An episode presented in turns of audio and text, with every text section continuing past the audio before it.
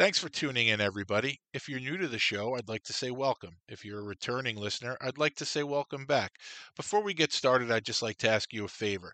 If you're currently streaming this episode, would you mind stopping it and downloading the episode and then listening to it? It's a good way for me to keep track of the downloads, and to be honest with you, the more downloads I get, the more I get paid. I would really appreciate it if you wouldn't mind doing that, and maybe do it for all the content creators that you enjoy listening to. It's a great way for us to keep track of the downloads and put a little extra money in our pocket. So if I could ask you for one favor, that would be it. Now on to the show.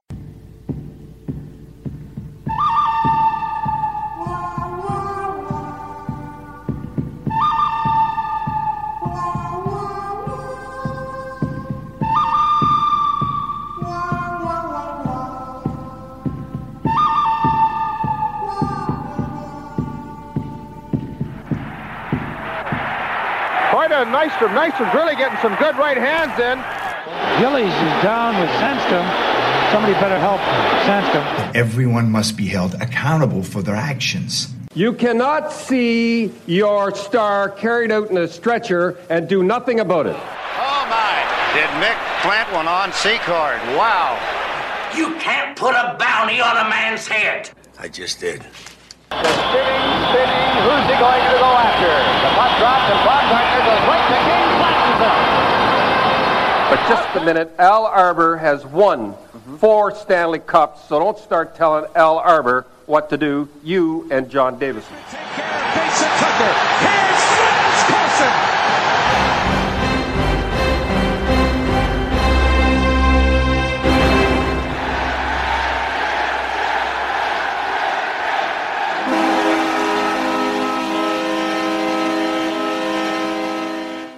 This is Coliseum Chronicles, The Penalty Box, your source for Islanders Enforcer talk.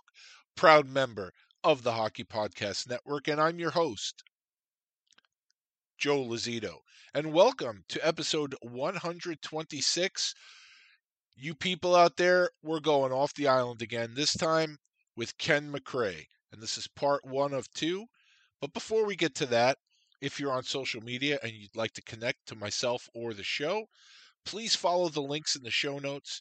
You'll be able to find quick links to Twitter, Facebook, and Instagram. And uh, it'll bring you right to the pages, and let's connect. Also, you'll find a link in the show notes for a children's book called Islanders A to Z. That was written by Joe Buono and illustrated by the great Joe Maricich. Joe Maricich is the local Long Island artist who designed the logo for this very program. And if you're interested in hiring Joe, that's Joe Maricich, not Joe Buono. Although, I don't know. Maybe uh, maybe Joe Buono has some talents you want to hire him for. I don't know. I can't say for sure. But if you have an art project and you'd like to hire Joe Maricich, you can reach him on Twitter at GraphicsJoker or at loud egg dot com. As I mentioned, I am a proud member of the Hockey Podcast Network who recently signed their one hundredth show. I'm lucky to be one of those one hundred, and each team has at least one program dedicated to that team. As far as the Islanders go, I keep saying I think there's three. I do think there's three, and one of these days, maybe I'll go find out for sure. But I haven't, so I'm going to stick with three. And I'm guessing, you know, maybe there's at least two for each team. But uh, no matter what team you root for, check out the network. There'll be a show on there for you. Now, if you like shows like this, dealing mostly with the uh, more violent aspect of the game or the violent aspect of the way the game used to be played, I have a couple of other shows here that I think you may want to check out. First and foremost, the Fourth Line Voice podcast with my pal Darren up in Saskatoon. Uh, he is the O G of the hockey podcast genre. His latest episode is the one I mentioned in uh, the Friday episode, uh, the lost episode, the Dean Ewan Epic Part one.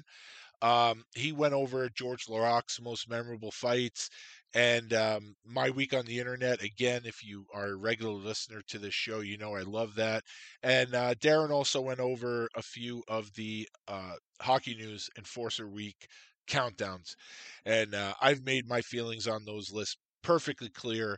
Um, some of them are good. Some of them are what you would expect from the hockey news. And uh, like like Darren has said, and like I have said, it's just pretty hypocritical for uh, a publication that is so anti-fighting as the hockey news to uh, to put out something like this. But it's the summer, so maybe they figured may- maybe people wouldn't notice. But uh, but yeah, we do. We're, we notice. We're everywhere. So, uh, but Darren, once again, he goes over a few of those lists. There's a couple of beauties on there, that's for sure. Uh, so I'll leave that up to you uh, to decide when you go and uh, listen to that episode. Also, the Five for Fighting podcast with Alec. Uh, Alec's latest episode was with Kelly Bent of the Wichita Thunder. I know upcoming he will be doing a top five East Coast Hockey League enforcer uh, list as done by the fans. And I certainly hope that Alec had an easier time uh, getting serious answers, or actually getting any answers that didn't involve uh, picking apart his top five. Uh, But uh, I hope he had more success than I did, and uh, I'm looking forward to that episode. And, of course, the Five in a Game podcast with our friend from the Maritimes, Jordan, who is currently working in Alberta, but fall is right around the corner. He will be back at home and pumping out some new content for the Five in a Game podcast. And also, as far as the Fourth Line Voice is concerned, and Five for Fighting and Five in a Game, please check out and subscribe to the YouTube channels that go along with each of those fine podcasts. So you got those podcasts, you have the corresponding YouTube channels, pretty much you're taken care of right there. But of course, also keep it here too. Listen to this show and check out the back catalog, not only of this show, but of those three shows as well. Uh, the heavyweight of the uh, Hockey Podcast Network is Terry Ryan, Tales with the T R. Uh, his latest episode, I started listening to it today, was with uh, Ryan McDonnell, who plays the goalie on Shoresy and uh, Season one, and uh, he will be the goalie again on Season two. Uh, really, really talented actor, and um, I, I hope to have him on this show at some point. So, uh, but he's uh, he's excellent, and I believe Terry has, has alluded to it. Um, he alluded to it maybe a couple of months ago, and then I think even in his uh, introduction with Mick, uh, Mac D, I guess uh, today is uh, future co-host. So I think uh, Terry and Ryan are are uh, planning a sh- another show. Uh, where they would co-host it together. So that would definitely be something I would listen to as well. And if you're a familiar listener to this show, you know that I collect game-used stuff from enforcers, mostly focusing on the Islanders and the Quebec Nordiques. For example, today's guest, Ken McRae. Well, I do own a Ken McRae game-used stick. I believe it is from his time with the Phoenix Roadrunners. And I also own one of his uh, Quebec Nordiques practice jerseys. But I'm always looking to add more stuff, so if you have any Ken McRae items that you're looking to part with, please reach out to me and maybe we can work something out. Now, this episode is another Off the Island. It is one of the episodes that I uh, said during the Trevor Stienburg intro that uh, now that the Nordiques Knuckles podcast is dead and buried, I don't want those interviews to get lost in the shuffle. So I want to move those over to this library here. And um, so this is part one of the Ken McRae uh, interview. Part two will happen next Monday. And uh, then after that, uh, at some point, I will have the Dave Marcinishan interview and the Ivan Matulik interview. And then that's it for the Nordiques Knuckles podcast uh, coming over here. So if you were a listener to the Nordiques Knuckles and you listened to the Ken McRae episode, that's what this interview is. So I'd love for you to interview. Um, I'd love for you to interview the episode. I'd love for you to listen to the episode again. I'd especially love it if you downloaded the episode before you listened to it. Uh, but, you know, again, if you have listened to it already, I get it. You may not want to listen to it again. But who who does that? Who does? You know you want to listen again. So just download this episode, listen to it again. Ken was an amazing guest, and this is just half of the interview. So please check it out and enjoy it. So uh, I want to thank, I got a few uh, messages from people. Now, keep in mind, I'm recording this on Saturday. So the episode I just unloaded, uh, unloaded, Can you tell I'm thinking about dinner? Maybe, I don't know. It's uh, it's Saturday. I haven't had my supper yet, but um, yesterday I uploaded uh, part one of the Dean Ewan epic, uh, my first ever interview.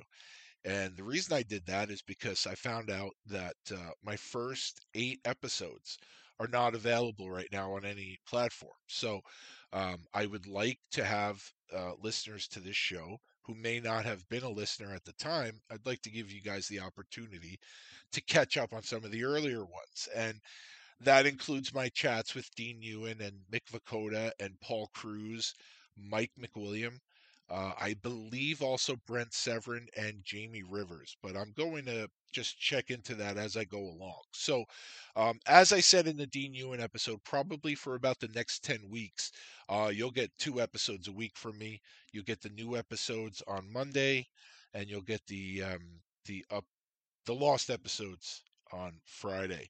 And I, I have uh, a few irons in the fire as far as interviews go. Uh, I'm hoping to get at least one interview done next week, maybe two. Uh, so hopefully I can get that done and bring some uh, especially new content to you. And uh, and yes, I have gotten a few messages from people who are asking me if I'm ever going to interview anyone with the Islanders again. And uh, the answer is hopefully yes. Um, Part of the reason why I stopped doing the show in the first place is because I kind of ran out of guys to interview with the team.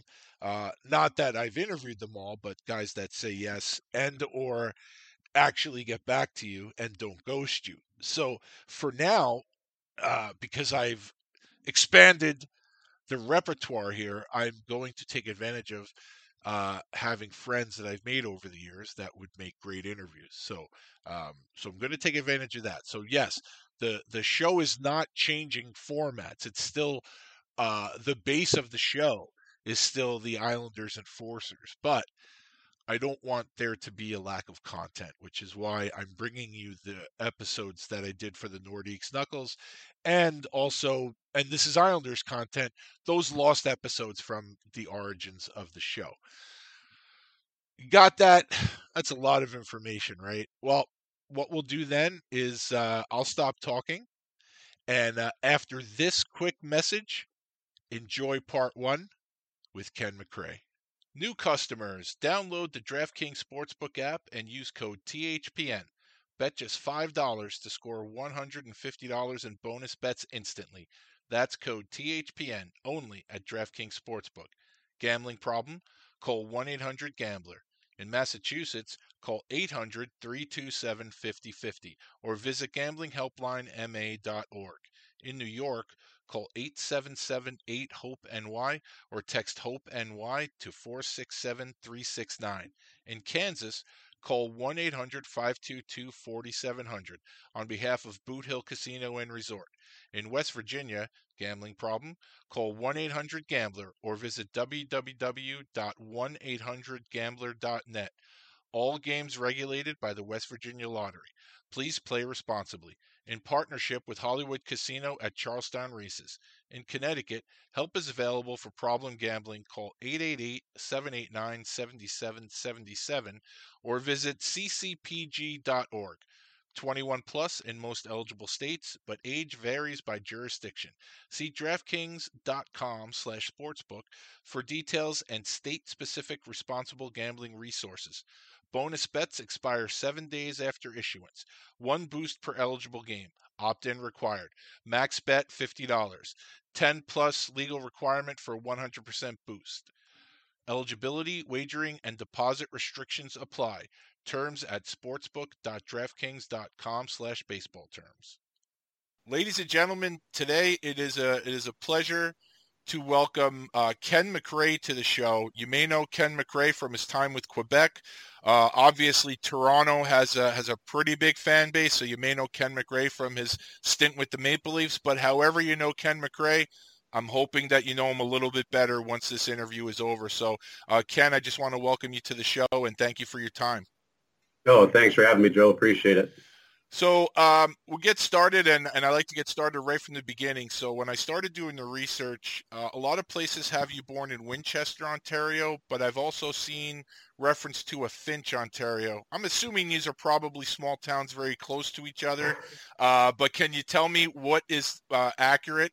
And uh, so is it Winchester or Finch? Well, I was born in Winchester, which is about twenty minutes up the road from Finch. Um, Finch is where I was basically, I guess, called my hometown. I lived in a small town at Berwick for a little while, but Finch is my hometown. four hundred people, small little community, Front Street, Main Street, and that's about it. and uh, and just for geographical purposes, for those of us not from Ontario, how far would you say this? Is this closer to Toronto? Is it closer to Ottawa? Yeah, it's in between Cornwall and Ottawa. So it's about okay. half hour from Cornwall, Ontario, and about They're forty-five minutes from Ottawa, yeah. Okay. And um, the question I ask everybody when I when I first get started is, uh, if I had a time machine and I went back to uh, to a rink in Finch, Ontario, uh, when Ken McRae was a kid, uh, who did you try to emulate? Who was your favorite player as a youngster?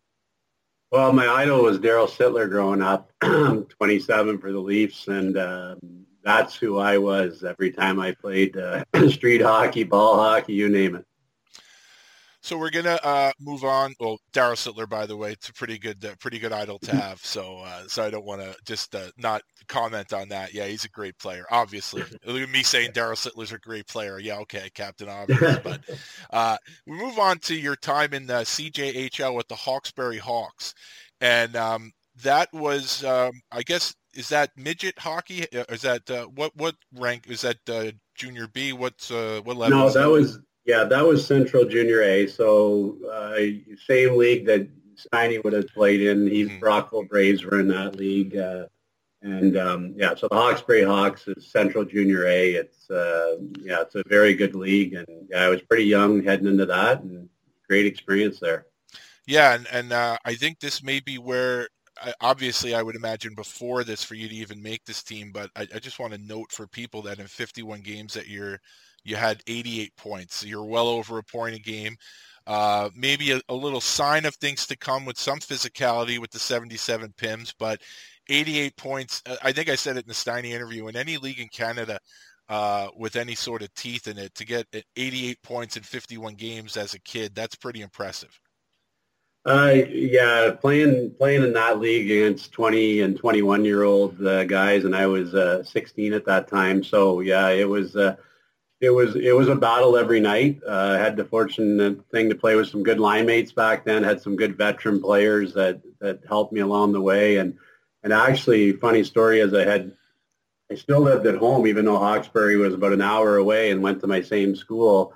Um, and we kind of carpooled, though, and I wasn't even, I didn't even have, have my license, I don't think, at that time uh, yet. So uh, three guys from Cornwall um, played on the team as well. So I'd meet them kind of about halfway. My parents would drop me off, and we'd drive in to practice and drive back every night. So it was, it wasn't just like you were living in a billet home. It was traveling, and uh, it was quite an experience.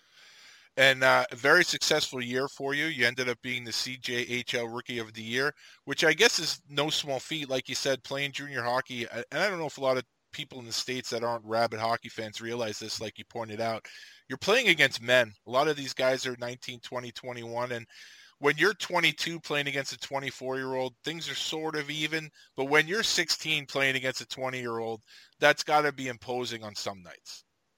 Oh, it is for sure. There were some big boys playing back then, and you know, I, I was just kind of starting to to get. Uh, I was likely a little bit um, below average uh, height at that time, I think. So I was just getting into the six foot range, likely. So uh, uh, it was quite a it was quite a battle, and I did have some some scraps. I tried to stick up for myself as best I could, but uh, um, we had some other guys on the team, older guys that took care of that and helped us out, young helped us young guys out. And uh, was this a season that um, you were trying out for an, uh, an, a midget team that was going to play a two-game series against a Soviet midget team? Do you remember that? Uh, I don't recall that. I, I, I'm trying to – I played midget hockey the year before in Cornwall. Okay. And then went to the C J H L the next year. Okay. Um, and then once I committed to the C J H L, I wasn't – I don't believe I allowed, you know, able to right. play anywhere else. Yeah, so. Um, so now you said that you had listened to the first first uh, part of the interview I did with Steiny there. So a similar question. Um, obviously, the way that the sport itself is covered now, um, it's not covered anywhere near. Back then, it wasn't covered anywhere near as it is now. But I always wonder in the small towns in Ontario. So you were obviously one of the big prospects for the O H L. So in your town, was the O H L draft a big deal, and what kind of coverage did it get uh, in terms of you? You were going to be a high pick. Do you remember uh, what it was like in your town uh, leading up to the O H L draft? Yeah, I do. It was uh, pretty exciting. Like from a town of four hundred people, and I did listen to what Steiny's answer was to that, and. And it was, you know, we had the local paper come out and do an interview. Um, you know, I, at that time, it was getting ramped up a little bit. I had a few agents that were coming to the house to visit me at that time to, to see if I they if they could represent me. And, and I had a big following of friends and family that it was a pretty big thing. And um, around our area, not much else going on but hockey. Yeah. So it was a it was a pretty big deal right up until draft day. There was a lot of Uh, dramatics when the actual draft happened, uh, the kind of behind-the-scene things that we can talk about um, that happened the, the night of the draft. So it was it was exciting times, and yeah, it was a pretty big thing. Now, uh, I'm going to assume this was the um, – Kingston was very interested in you. Um, I know that they were also interested in Adam Graves, but Adam Graves had said he wasn't going to play there. And I know, I guess it was the night of the draft that your agent and yourself decided that Kingston wasn't the right fit for you. What was going on with Kingston at the time, and, and what led to your decision to tell them that uh, you'd rather go another way?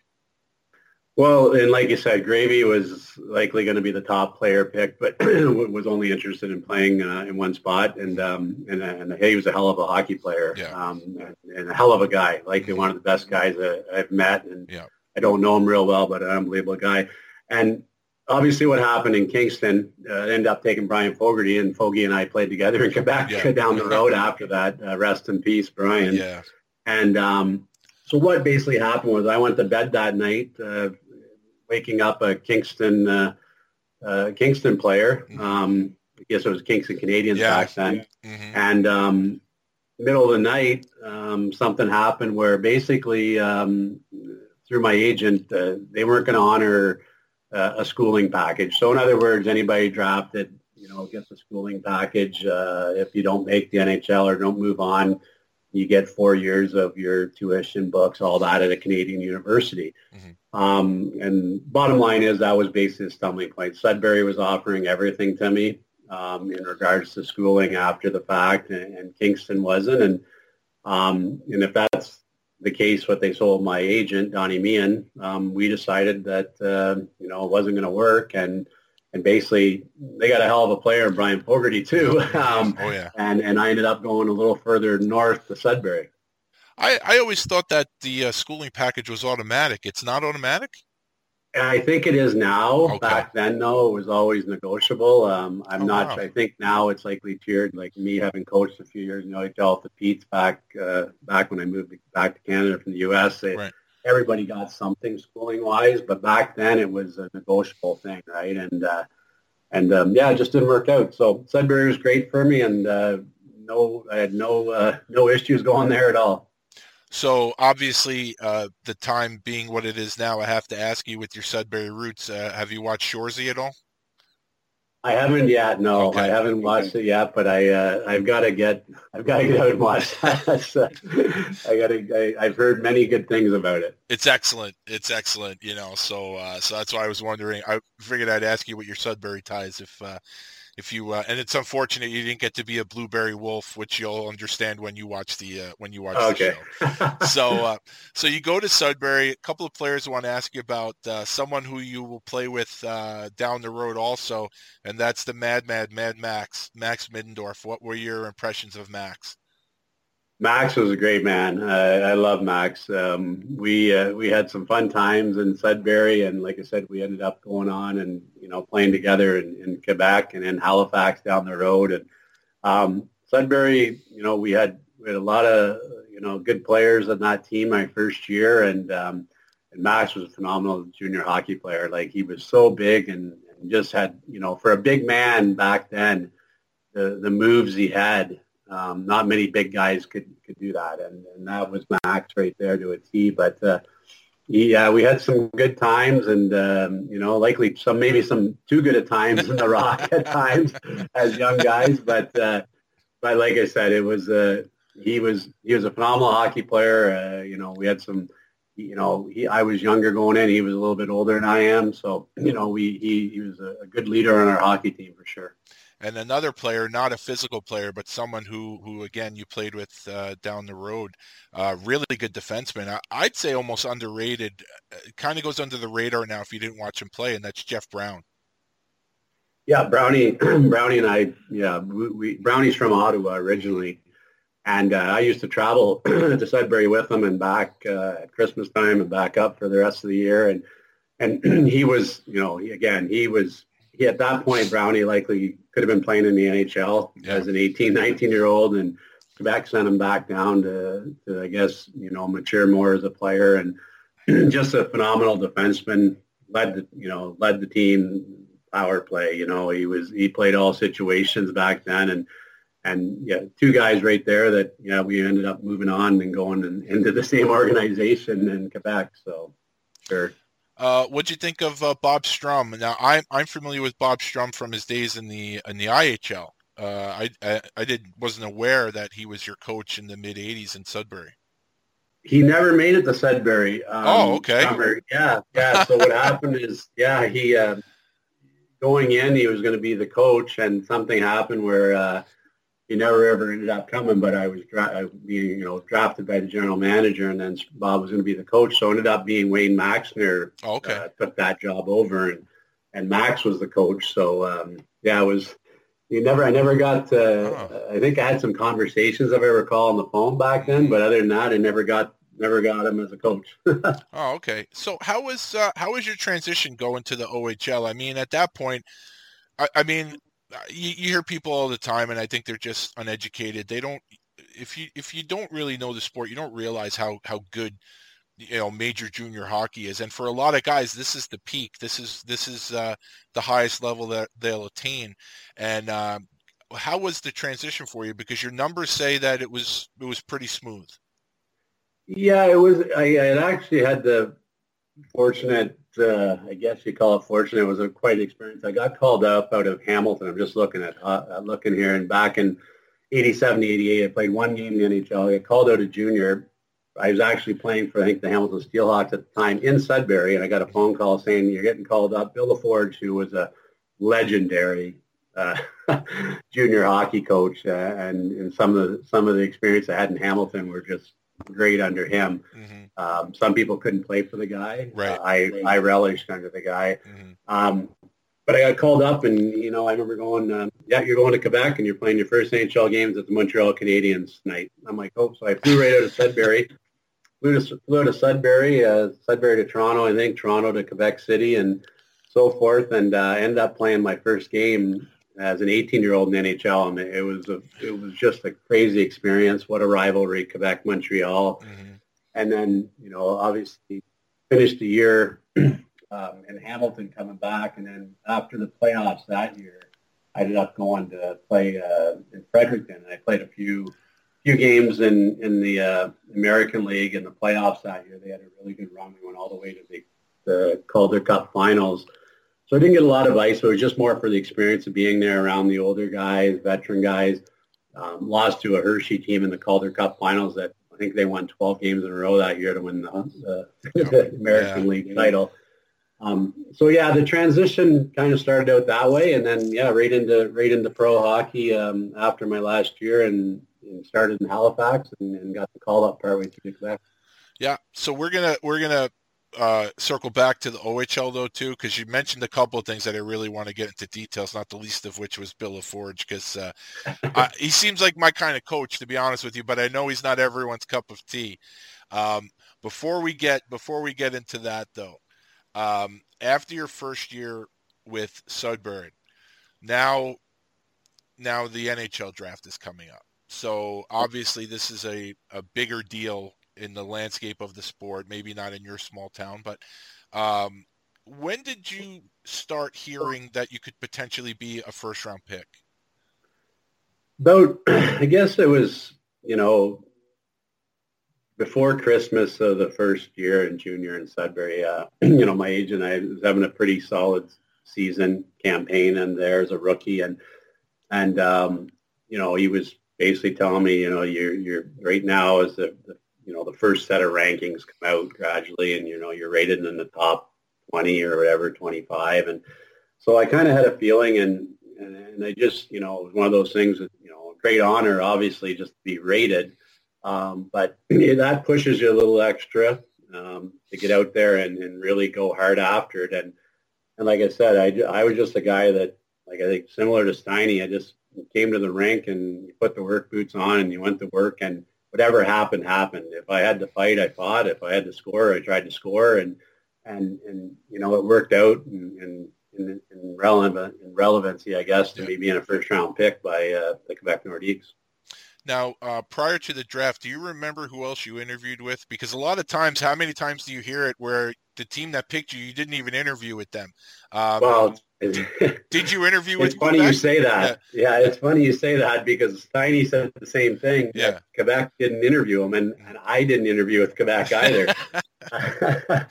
I I think I was rated, I think the highest I was rated was twelfth, I believe. I think I ended up at the final rankings around twelve or thirteen or somewhere in there. Mm-hmm. And um, a lot of good hockey players in, in that draft. Uh, Joe Murphy went number one. Um, so I had interviewed with a bunch of other teams, Chicago, Washington. I think I almost interviewed with almost every team in that kind of range that was going to pick anywhere from number ten to number twenty, mm-hmm. end of the first round. At that time, with the, I think there was twenty, I think there was twenty or twenty-one teams in the N H L. Yep. So whenever I thought for sure I was going to go to Chicago, to be honest with you, uh, Chicago had talked to me a bit, and uh, my agent thought it was a good feeling there. When it came that pick, they picked Everett Sanapas, who is a good man yep. right there himself, and mm-hmm. I played with him a little bit with the Quebec system down the road. Yep. So when they when they picked uh, Everett, I didn't know where I was going. And then we kind of the next few teams after that, we were like, wow, it ain't going to happen there. And so we thought for sure Washington mm-hmm. uh, because we had talked with Washington a lot and um, and ended up not going there. And the next thing you know, I'm in Quebec. So in the Montreal Forum in Quebec as I go down the stairs getting booed and, right. you know, the drafts in Montreal, it's a huge rivalry. So, you know, welcome to the N H L, son. You're getting booed as you're walking down the stairs. and and as, I, as I discussed with Steiny and a lot of guys, that walk down the stairs is nerve-wracking enough. And now you're you're you're trying not to trip and you're getting booed. Like, it, it had to just be comical.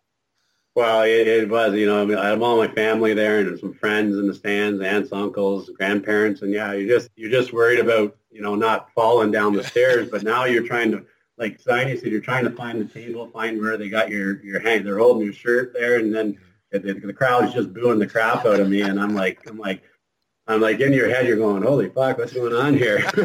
Welcome to the rivalry. Yeah, exactly. So, um, I want to talk about your first training camp with Quebec, and that's because you're the first-round pick, but you're still just a kid. And now I, I just want to throw some names out at you just to kind of where I'm going with this. You're walking into a dressing room, and there are guys like Peter and Anton Stastny and Michel Goulet and Dale Hunter. So, you know, those are your upper echelon guys. Then there's guys, like you said, you know, when you had a battle, you battled. There's guys with a physical presence in there like Gord Donnelly, Paul Gillis, Randy Moeller.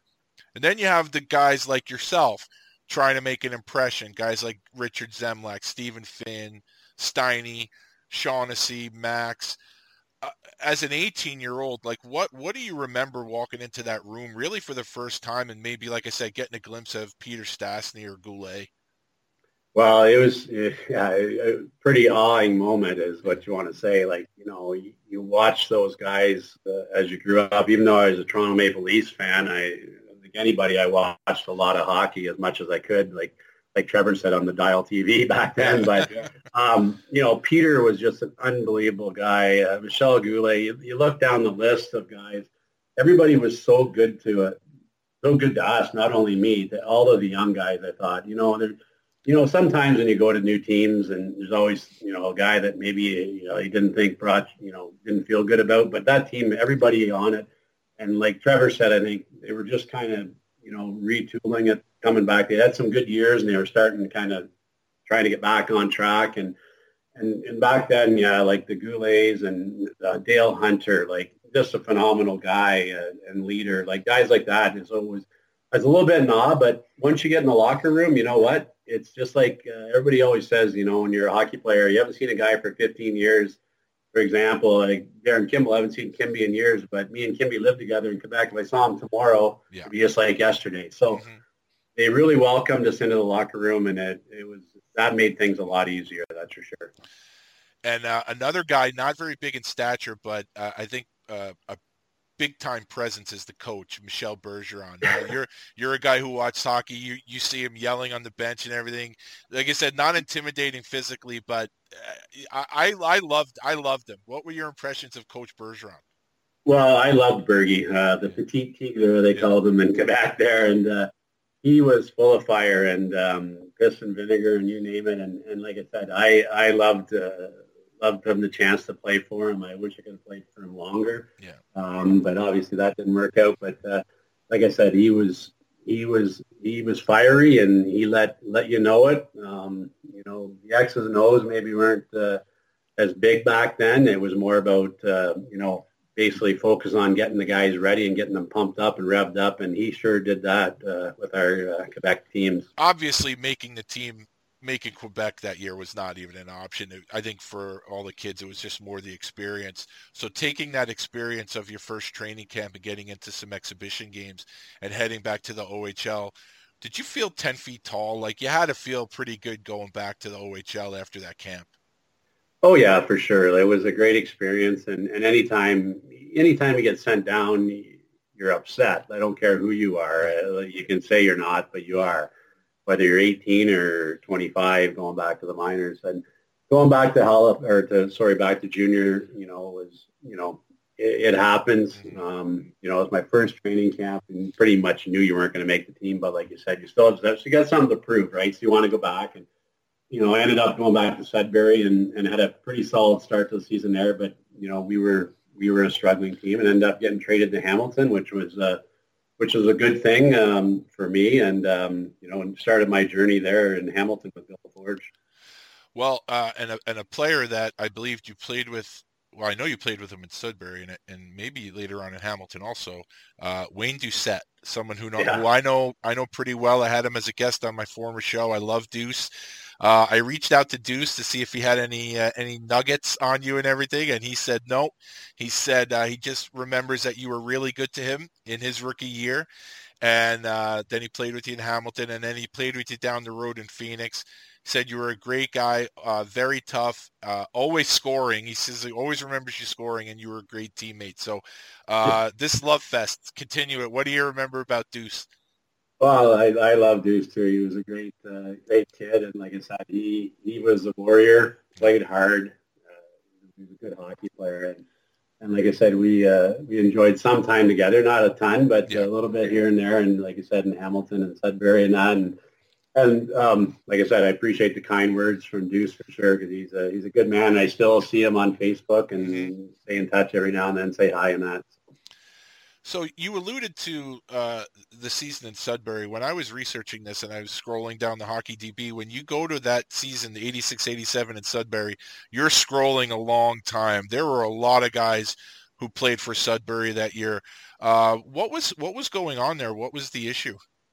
I don't know. I, I, I just feel like, you know, the, the team, you know, the team was struggling, um, and, and Wayne Maxner wasn't a, was a coach that wasn't afraid to make changes. And And I think if I look back, uh, you know, I look back and they got rid of Max and brought Guy Blanchard in, and and there was a lot of changes. We had that huge, there was a huge trade that I was involved in uh, with Hamilton. There were some other big trades that were made that year, and they just went out and, you know, basically retooled the whole, they were trying to turn the whole thing around, and, and got rid of a lot of guys. And it happens. Um, you know, you maybe don't see it as much now in junior. Uh, You know, you see top-end guys move a little bit near the deadline, but this was an early-in-the-season trade, the one that happened with me, mm-hmm. for the most part, you know, twenty-seven games in or whatever it was. Now, did you um, – obviously you had played against Hamilton, so you were aware of Bill LaForge. Um, was this a trade that you were um, happy about, you were looking forward to, maybe a change of scenery and playing for Coach LaForge? Oh, yeah, for sure. You'd heard the stories about uh, about Bill, and, uh, and and most of them are, are pretty accurate. And, uh, you know, but uh, it was a great, uh, like I said, I love playing for the guy. I, I, I wish I got hurt, broke my collarbone and, and broke my jaw uh, in a fight with Chris King, I guess it yep. was, uh, Peterborough. So I missed a lot of time in the eighty-six eighty-seven season um, that I wish I had back a bit more, because uh, I know I would have had a, a good solid year. I came back, tried to play in the playoffs, and, and, and you know, I was coming back from injury and still kind of likely maybe, like Trevor said, you never want to say you shouldn't be playing or you think, but likely came back a bit early. And Um, but Bill, yeah, battling Billy LaForge, we had some uh, fun times, and some of the some of the things he did as a coach weren't thought well after, but uh, as young kids, it motivated us and got us ready to go. You know what? I, uh, you know, obviously I, I wasn't, O H L wasn't on T V here in New York at the time, but, you know, the stuff I've read about him since then, you know, unconventional, let's say. And uh, I'm just glad he's not, well, there's no chance he'd be able to coach today in today's game. But uh, I'm glad he coached when he did. And uh, I'm sure you're not the only guy that has good things to say about him. Oh, no, he was a good man. And like I said, he just, he was, any edge he could try and get, you know, try and get like something that like, you know, you, I laugh because I remember back then we wore the half cages mm-hmm. and, and, and, basically, guys would, you know, they, they it was kind of like, how do I say this? Bill, Bill's like, well, you're going to get in a fight, let, you know, make sure the the other guy hurts his hand somehow. So guys had taken their half shields and they had their half cages and filed them, yeah. and like it was just stuff going on back then. Like it was like any edge you could get, right? And and he. He tried to find it, I'll tell you that, in some, some adventurous ways. Yeah, and just, I mean, I'm sure everybody was, was like that. You know, you're filing down the visors, you're maybe loosening up the screws on the helmets a little bit so they they stick out a little bit. And, uh, you know, yeah. like Killer scraping the, the front of the helmet. So yeah. you know, everyone was looking for an edge. It wasn't just Bill. Yeah, that's exactly right. And obviously, uh, Bill was a guy who could appreciate toughness. Uh, there's a couple of guys you played with that first year in Hamilton. Uh, I'm sure N H L fans know Dennis Vial. Uh, minor league hockey fans are well familiar with Gunner Kirk Tomlinson. And maybe an under-the-radar guy that not everyone knows about is Guy Girard, if I'm saying his name right there. Can you yep. talk about playing with those three guys? Well, for sure. Kirk was a yeah. Kirk was a gamer and, and always was. Uh, he could fire him, like you said. Uh, lefts were going just as fast as the rights, and and he could play too. Like you said, he had thirty-three goals that year, uh, you know, for numbers, and and tough, tough for size. Um, you know, funny story about uh, not to get off track, but with Kirk, um, you know, you watch and remember. I remember him playing that he was signed by Detroit or redrafted by Detroit, and we Detroit, and we were playing him an exhibition, and never forget this. Uh, Twister in Quebec yeah. hit him with a punch and broke his helmet right in half in an exhibition game. And it was, I was just shaking my head sitting on the bench going, the trainer was in awe because his helmet just was in two pieces. Like, so, you know, Kirk would battle anybody and, and not too many guys would battle Twister, I'll tell you that. And, and um, you know, you go with, like you say, Guy Girard, and he was just a tough stay-home defenseman. He's still in the game coaching. Um, he's coaching assistant coach in Major Junior out, out in the um, uh, Quebec League in the Maritimes, and, and he was a tough man. And then Dennis, well, Dennis was just, you know, Dennis was Dennis. He yeah. he played hard. You want to talk about an intense individual. That guy there was as tense as they come, and, and a very good teammate doing anything for you. So we, we were well covered in the toughness part of the thing. There were some other guys on that team that were, uh, you know, one thing playing for Bill, no matter how tough you were, you had to show up. And as long as you showed up, you're, he was fine with it. But if you didn't show up, you might not play much. Yeah, it's funny you talk about uh, Tomlinson's helmet. So I don't know how much you could see in the back here, but we're in my basement. I got all my yeah. game use stuff here, and uh, I was like, man, I would love to get my hands on that helmet. You know, get it, get that helmet two pieces, get Twister to sign it, get him to sign it. That would definitely be a collector's item. You yeah, know. That's for sure. um, you mentioned the fight with Chris King and that you suffered a broken jaw. Um, what I want to point out is that you didn't come out of the game. You stayed in that game. Do you remember yeah. that? Yeah, I do remember that. It was, uh, and and Peterborough always had a, a tough team, and yeah. I remember playing. It was in Peterborough, and I got in a fight, and you know, I just don't remember the fight all that good. I remember it was a decent scrap, but and King Kinger hit me with one, and it just got me right on the button. And you know, you get hurt and this and that. I finished the game, played, and on the way home, I can remember the bus ride going, "Geez, like trying to eat my pizza and couldn't get my mouth open very far." And uh, I got back, and the next day they, they they sent me to the hospital. Sure enough, I you know broken jaw and gonna miss six weeks. So that's devastating to a kid at that time. So. Yeah. It was a long six weeks, but yeah, I do remember the ride home, stayed in the game, and still wanted to play. You know, I wanted to play the full cage, but they wouldn't let us back then, so it was a little bit of a time off for sure. Yeah, and then you mentioned you also broke your collarbone, so you really never kind of got traction with, with Hamilton that season, I guess, and then you eventually played in the playoffs, but um, the next season now, you're going into Quebec for your second training camp. Um I guess from a personal level, obviously you had your first camp and, and that was, that went how it went and everything. And, but now you're going into your second camp. You already went through a training camp. You already went through some exhibition games, but going through the injuries you went through, did you almost feel like personally you just want to, you had not maybe something to prove to yourself, you know, those are collarbones got to suck and the broken jaw's got to suck. And now you're back playing with the big boys. Did you, did you have sort of that sense where you want to prove something to yourself? Oh, for sure. It was an injury-plagued year, and I, I I can't remember. I think it was Andre Savard coaching then, and you know he kind of reamed into me and at training camp, and I wasn't, you know, I'm not afraid to say it. I, I don't know. I don't think I'm the only guy that wasn't a, a fan of Andre's. Andre was a pretty intense guy and told the way it was, and, and you know, and I, you know, I was injured, and I, I think I broke my collarbone again that summer before that training camp, and the in a car accident. I had re-broke oh, the same collarbone, so I had spent a lot of time recovering. So kind of going into Quebec that year, I worked real hard to get in shape, obviously, and get healthy. And then, you know, things didn't work out. I thought I had a really good chance to possibly play in the team, had a good training camp, good exhibition season. Um, and I guess he didn't think so, so he sent me back. So I went back with a little bit of chip on my shoulder, but knowing that I was going back to, you know, going back to, to Hamilton, and, and you know it was going to be a a good strong team, and you know I, I went back and we had a solid, real solid year, and a heck of a year. And lost to, well, we lost to Windsor and Adam Graves in the conference finals, and they won the Memorial yeah. Cup that year. Else, I think it could have been very well us winning the cup.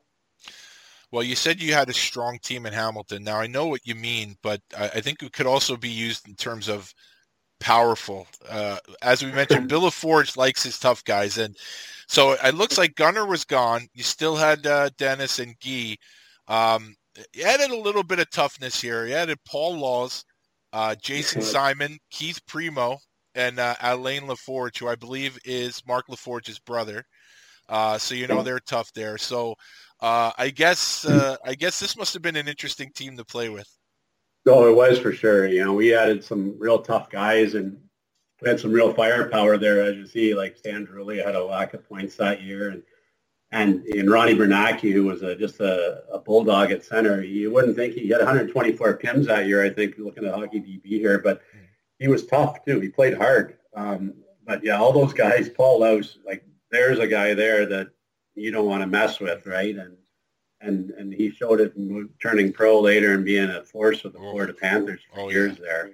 Um, but, yeah, we've had some battles there, and I can remember we had a big brawl against Windsor in, in, uh, one night, and and it was uh, it was quite a mess. And I don't think there was, you know, usually sometimes a brawl, there's three or four fights, and everybody else is just paired off. Yeah. I think that night we had a brawl against Windsor. I think ninety percent of the people were actually fighting. So it was quite a it was quite a brawl, but we had a heck of a team that year, and, and, and like I said, we got beat out by Adam Graves. If you ever looked at that Windsor roster for that year, they were they were a real heavy heavy oh, yeah. team too, and um, we uh, we gave it all, but come up short. But it was, uh, it was a hell of a year that year, that's for sure. Yeah, I want to ask you about Windsor, but before we get to that, so I want to talk about the game that you mentioned. You got called up uh, to Quebec now. Um, I, I know a lot of times junior guys will stay with teams in the beginning of the season, and then they could play, I think, nine games, and then the team has to make a decision. Now, so I guess my question is, I just found it odd that you were called up in February, but is that the same deal? You could you could be called up whenever, play X number of games, but you'd have to go back?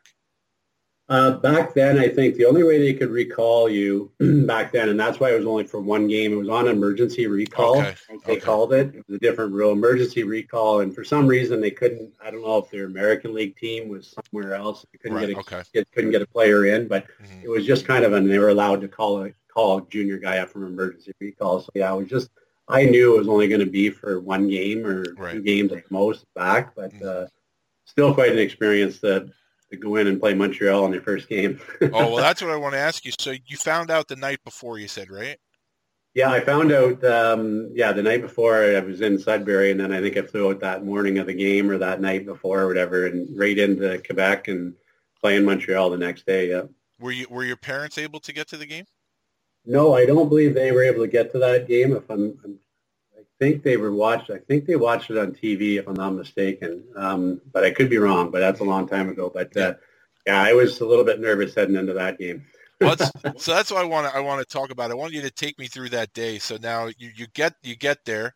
Um, are you able to have your, your pregame meal? Are you able to take a nap? Because you know you, you know the routine. You you have the morning skate, then you you eat, then you take the nap. You're just a kid playing against Montreal.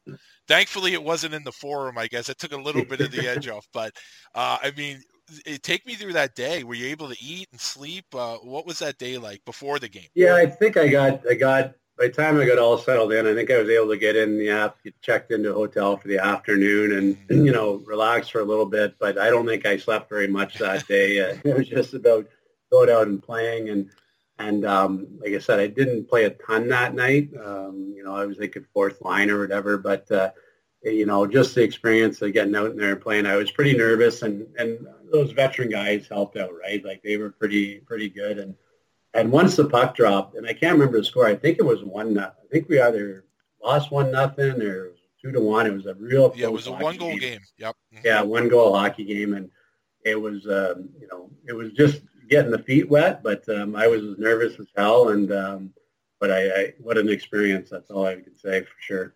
Well, that's what I want to ask because I know, and I've, I've heard guys say this before. Whenever you're going up a level, once the puck drops, it's just hockey. So that's why a lot of the questions I have are before the puck drops. So then, like I got another one. Like you said, I was going to ask you, did any of the veterans come over and kind of tap you on the shoulder and just say, "Don't worry, kid, you got this," whatever, and then. I wanted to know about taking the warm-up and like you're you're taking the warm-up now. Now, obviously you have some great players on your team, but now you're looking across the red line and it's the Canadians and then like standing there for the national anthem on the bench. I mean, this just, ha- I, I'm getting goosebumps and I yeah. didn't even go through it.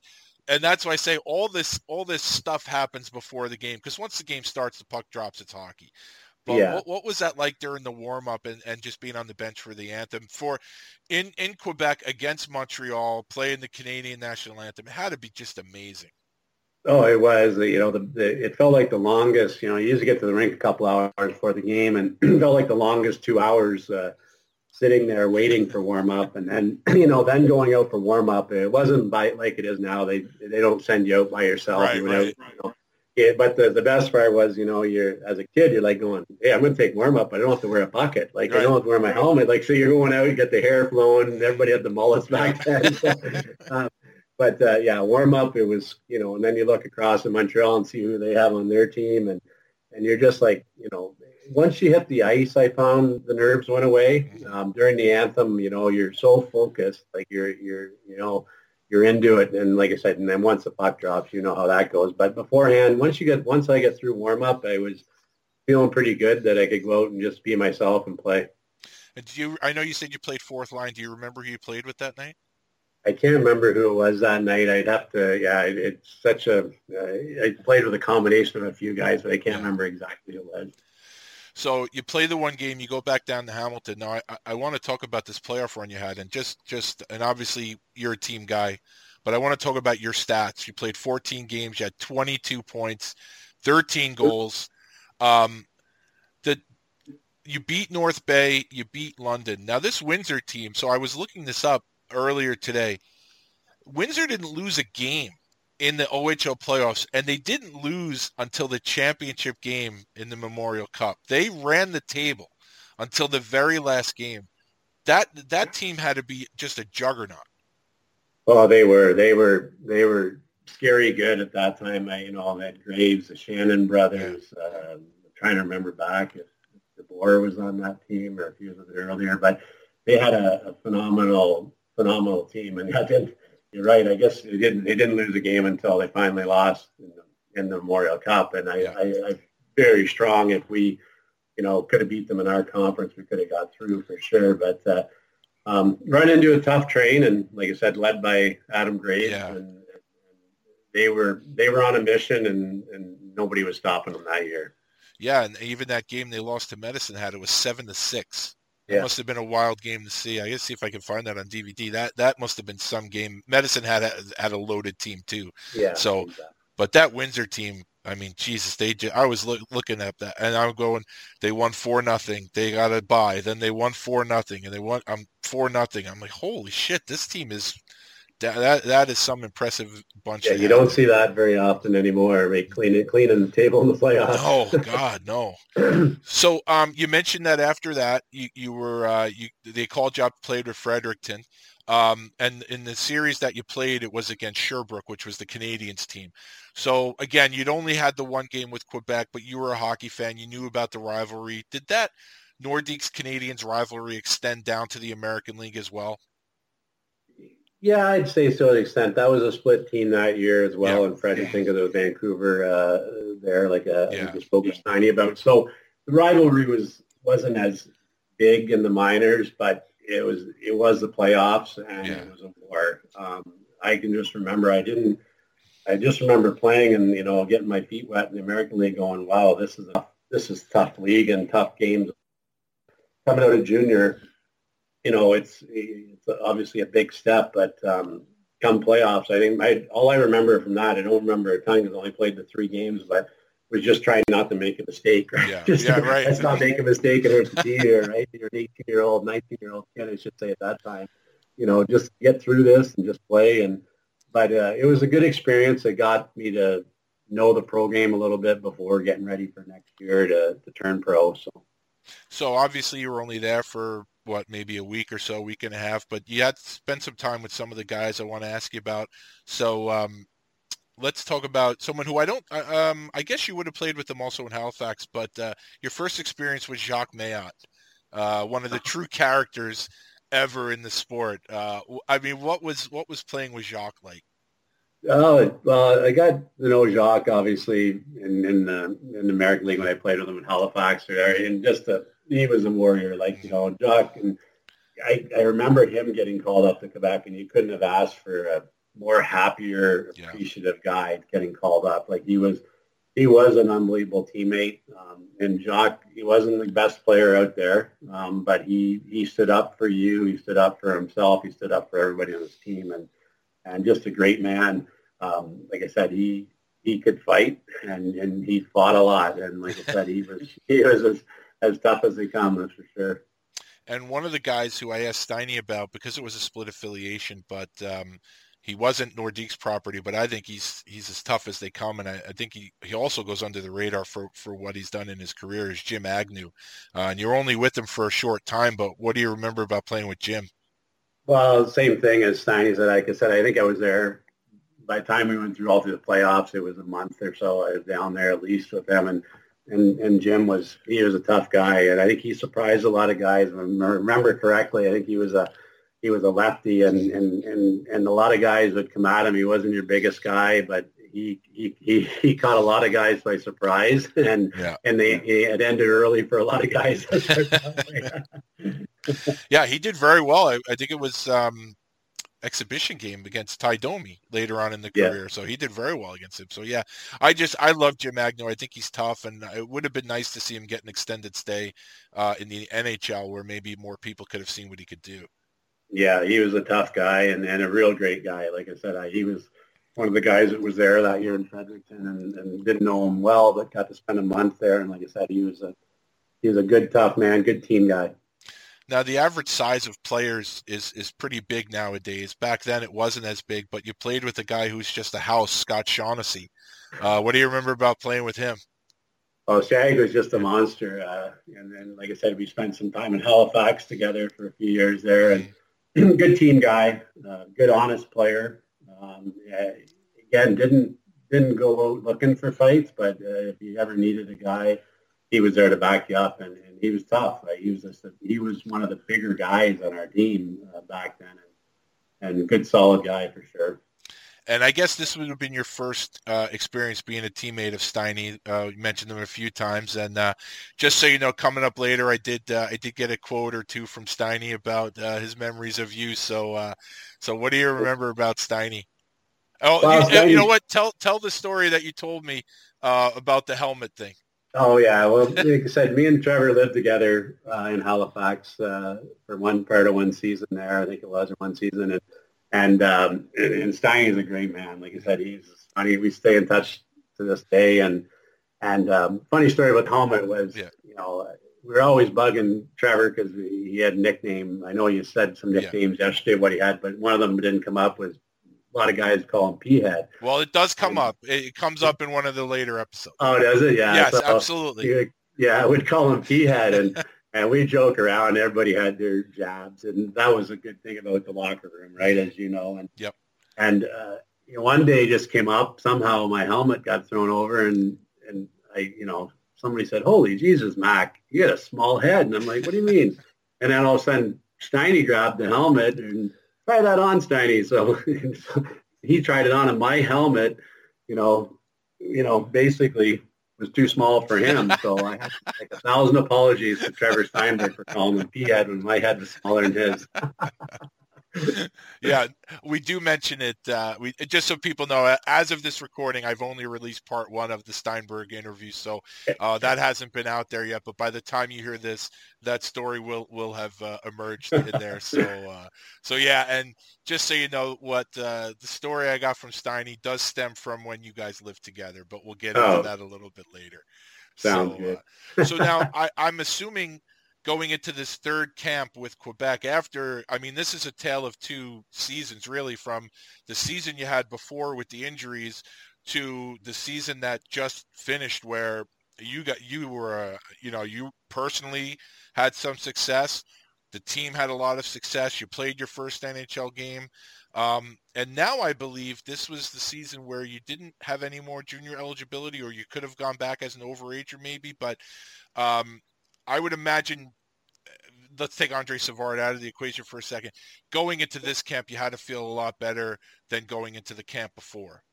Oh, for sure. Yeah, I was definitely feeling a lot more confident. Uh, you know, there was, you're right, there's new coaching staff there. Uh, Quebec, I had a lot of coaches. Yeah. Like, like anybody would say, there was a lot of change over there. And um, felt pretty good going into training camp. Thought I had a real good, solid training camp. I, I can't remember how many exhibition games I played, but I know I played a, quite a few. Um, you know, and, and I was ready, I thought, but disappointment set up when, you know, set out when we got sent down. But like I said, it was more about uh, going down, learning the pro game, go down, play well, and basically the message, I believe I remember correctly, was go down, play well, play hard, you'll get called up, you know, and took a while. Um, I think it was after Christmas of the first year, and ended up getting called back, called up from Halifax after a pretty good start in Halifax, and and um, ended up staying the rest of the year after that. One thing I want to point out to, to the listeners here, um, if you go and look at Ken's Hockey D B and everything, Ken Ken is one of those players that I cite a lot in terms of when you were actually given a chance to play, and unfortunately a lot of times that came in the minors.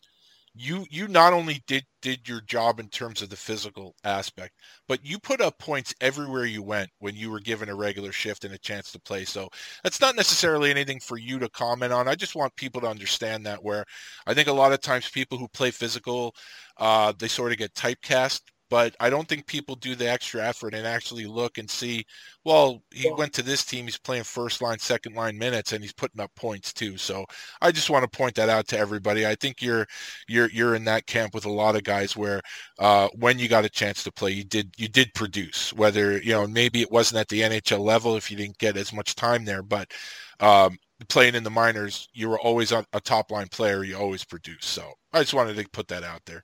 Yeah, no, and that's exactly right. There's a lot of players, and the, the, just a comment further, and there's a lot of players that are very similar to, say, if you look at my numbers, uh, that scored thirty goals, thirty plus goals in the American League and had a couple hundred penalty minutes. But then when they get to the N H L, maybe you got to remember you're going from the American League to the N H L. So there's not much better players. And, and like I said, there's a, there's a whole bunch of guys like myself that, you know, maybe you can't say it, they weren't given the chance, but maybe if they got a little bit more ice time and maybe they got a little more power play time and got a little more confidence, a lot of guys like that would have got a lot more games in the N H L and a lot more points in the N H L. But you remember, you're going to the best league in the world.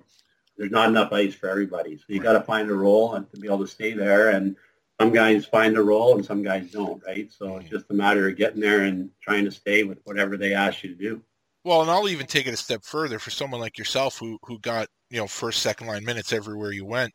Um, you're not going to go up to Quebec and take Joe Sakic's place. You know? Exactly. But but so now, you know, you're used to playing first, second line. Now you're on the third or fourth line. I actually give credit to someone like yourself who has to adapt, because your ultimate goal is to stay in the N H L. So, all right, so you're playing twenty minutes, twenty-five minutes a night in the American League. So now you call, get called up to the N H L. Maybe you're going to play six, eight minutes. Um, and obviously people think, oh, well, you're making N H L money, which was good back then. It's nothing like today, but still, yeah. y- you're a player. Your goal is to be the best player you can be. And now they're basically saying, well, you're going to be on the third line, fourth line. You're not going to play as much. That's, that's an adjustment for a player as well, isn't it? Oh, for sure it is. Like that's, that's a big time adjustment. Like you say, you come up and playing that many minutes in the minors and all situations, power play, penalty kill. And then you come up and you got to make yourself notice somehow playing on the third or fourth line. So your biggest thing is, like, like I think Trevor mentioned yesterday, you just go out and you do what you have to do, whether it's body checks, you got to fight the odd time, you got to fight. I was by no means a tough heavyweight type of guy. I didn't back down from anybody.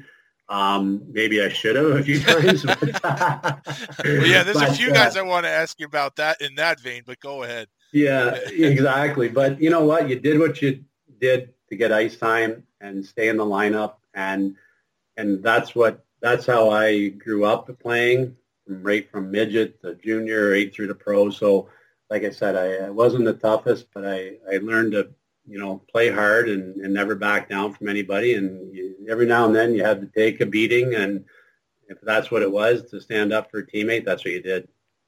Now, this training camp was the training camp that there was sort of the beginning of the changing of the guard for the, for Quebec's heavyweight. Uh, the established heavyweight was Gord Donnelly, um, and then you had the young upstart uh, Darren Kimball coming in. And I believe this was the camp where they had a few battles where um, Kimby was very impressive with his fights with Gord. Um, and obviously, you're you're concerned about yourself. Obviously, you want to make the team. But do you remember when that was going on? Obviously, Kimby's doing what he has to do to make an impression, and Gord's doing what he has to do to keep his job. Do you remember that? Oh yeah, for sure. There was those guys uh, back back then. Our scrimmages always had two or three or four. Five fights. Like, it didn't matter if you scrimmaged in the morning and back out the afternoon, there was guys going. Like, it was just, you know, those guys, and there were some other guys there at training camp too. I don't want to bleed, I got to put the lead the years together, but I can remember Kimby definitely fighting Gord Gord there, and, and Gord was a tough man, and oh, Kimby's yeah. a tough man, and there were some wars, and they're trying to win each other's spot, but there's that respect factor there too, right? Mm-hmm. And uh you know, I can remember the one year, I think it was a year or so after, like, not only was, you know, all the tough guys there, the Smitty and and and, and uh, Gord Donnelly, and there was Jock, there was Kimby, there was, uh, one year there was Kordic, like, so every year there was somebody in there that, you know, the Reverge, uh, Surge was there. Like, so there was some wars in our training camps, there's no doubt about that. Yeah, that was, we're going to talk about that. That was ninety-one ninety-two with Surge and Kordic and everything, because I wanted to ask you a few questions about that. Um, yeah. But I believe this this training camp, and I, I assume you played against Greg Smith in the O H L. Uh, I think you might have, but this was your first experience with him as a teammate. And, uh, you know, unfortunately, he's a guy that I'll never have the chance to interview, so I'm trying to get everyone's memories about about Bird Dog, because he just seems to be so beloved by everyone that he's ever played with. So what are your memories about Greg Smith? Well, Bird Dog was a, you know, a great man. Like I said, he was a great teammate. Um, didn't like playing against him much when I did play against him. Um, I, I think Trevor mentioned this in his uh, interview. the thing that made Bird a little scary was his unpredictability. Um, like you say, maybe he, he he showed up and fight anybody, but you just never knew what he was going to do when he didn't fight. it was, it was a, that was the big thing with Smitty. So, like I said, he was a great man. I had the chance to play with him in bits and pieces at Quebec and Halifax for a few years, and and, and like I said, it, you know, he was he was an ultimate teammate. Um, always didn't like what you maybe had to say to him or he'd say to you, but you know what? After the game, go have a beer, and it was all over with, right? So we miss him, and um, yeah, he was a hell of a teammate. And those are the best guys in a way, because even if you don't like what he has to say or he doesn't like what you have to say, There's, you don't you don't have any question where you stand at any point. You know exactly where you stand. He knows where he stands. And I, I think it's the world would just be a better place if people were like that. But like you said, it, you may not like what he has to say, but you know where you stand. Well, for sure. And that's the way Smitty was. There's a few guys like that. I remember Kevin McClellan. We can get into that down the road. Oh, There's yeah. guys yeah. like that that, you know what, you don't always see eye to eye, but, you know, and you might have a battle and you might have a few fuck you fights, which I've had with both those guys. Yeah. You know what? And, and but next day we're laughing about it, and you're you're back out going to war with the guy. So uh, both, you know, like I said, Smitty, I I'd give anything to hang out and have a drink with him again. He's a great man. I'd, I'd, that's the impression I get with him. You can have a fuck you fight with him, and then five minutes later, if someone's threatening you, he's going to push you out of the way to battle for you. That's exactly it. Mm-hmm. Uh, two guys I want to ask you about, um, defensemen that I think sort of go under the radar. One, because I think people remember him with other teams, and the other guy just because I just think he did his job with no fanfare. I'd sort of equate him to like a Ken Danico type with New Jersey. Uh, Randy Moeller, who I think people may remember him more with Florida or the Rangers, and Stephen Finn, you know, just two, two hardworking guys, stay-at-home guys. What do you remember about playing with those guys?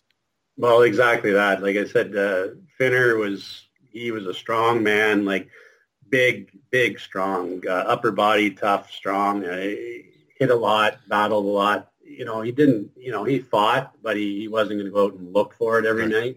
He was just a steady, stay-home guy, real solid, good teammate. And similar to Randy, uh, like Randy was a tough guy. It was tough. You didn't mess with him. I actually ended up fighting, I think, Randy. Yes. back uh, when he was with the Rangers later on, and you know, at the end of it, we were kind of laughing about it uh, at the end of the fight, but it was just, we knew we both had to do it at that time because there was a little bit extracurricular stuff going on in the ice uh, around us. Um, but yeah, Randy, like I said, real solid teammate, um, level-headed, level key, um, but, you know, was there, good, solid. Like, again, both those guys were, you look at the numbers in Quebec, the plus minuses over those years, there were some pretty bad negatives in yeah. there, but those guys held the fort down a lot uh, as two steady, stay-home defenseman type of guys. Uh, we talked about Peter Stastny already. Uh, I would say probably the two best players you ever played with in Quebec, probably Peter, uh, well, Michel Goulet too, but then we, we mentioned Joe Sakic. You saw the, the emergence of Joe Sakic. Uh, obviously, he, you being an Ontario guy, him being in the West, you didn't really see him play uh, as juniors, but now you're getting your first opportunity to see Joe Sakic. What was that like watching this kid who just, like, you just watching greatness happen before your eyes?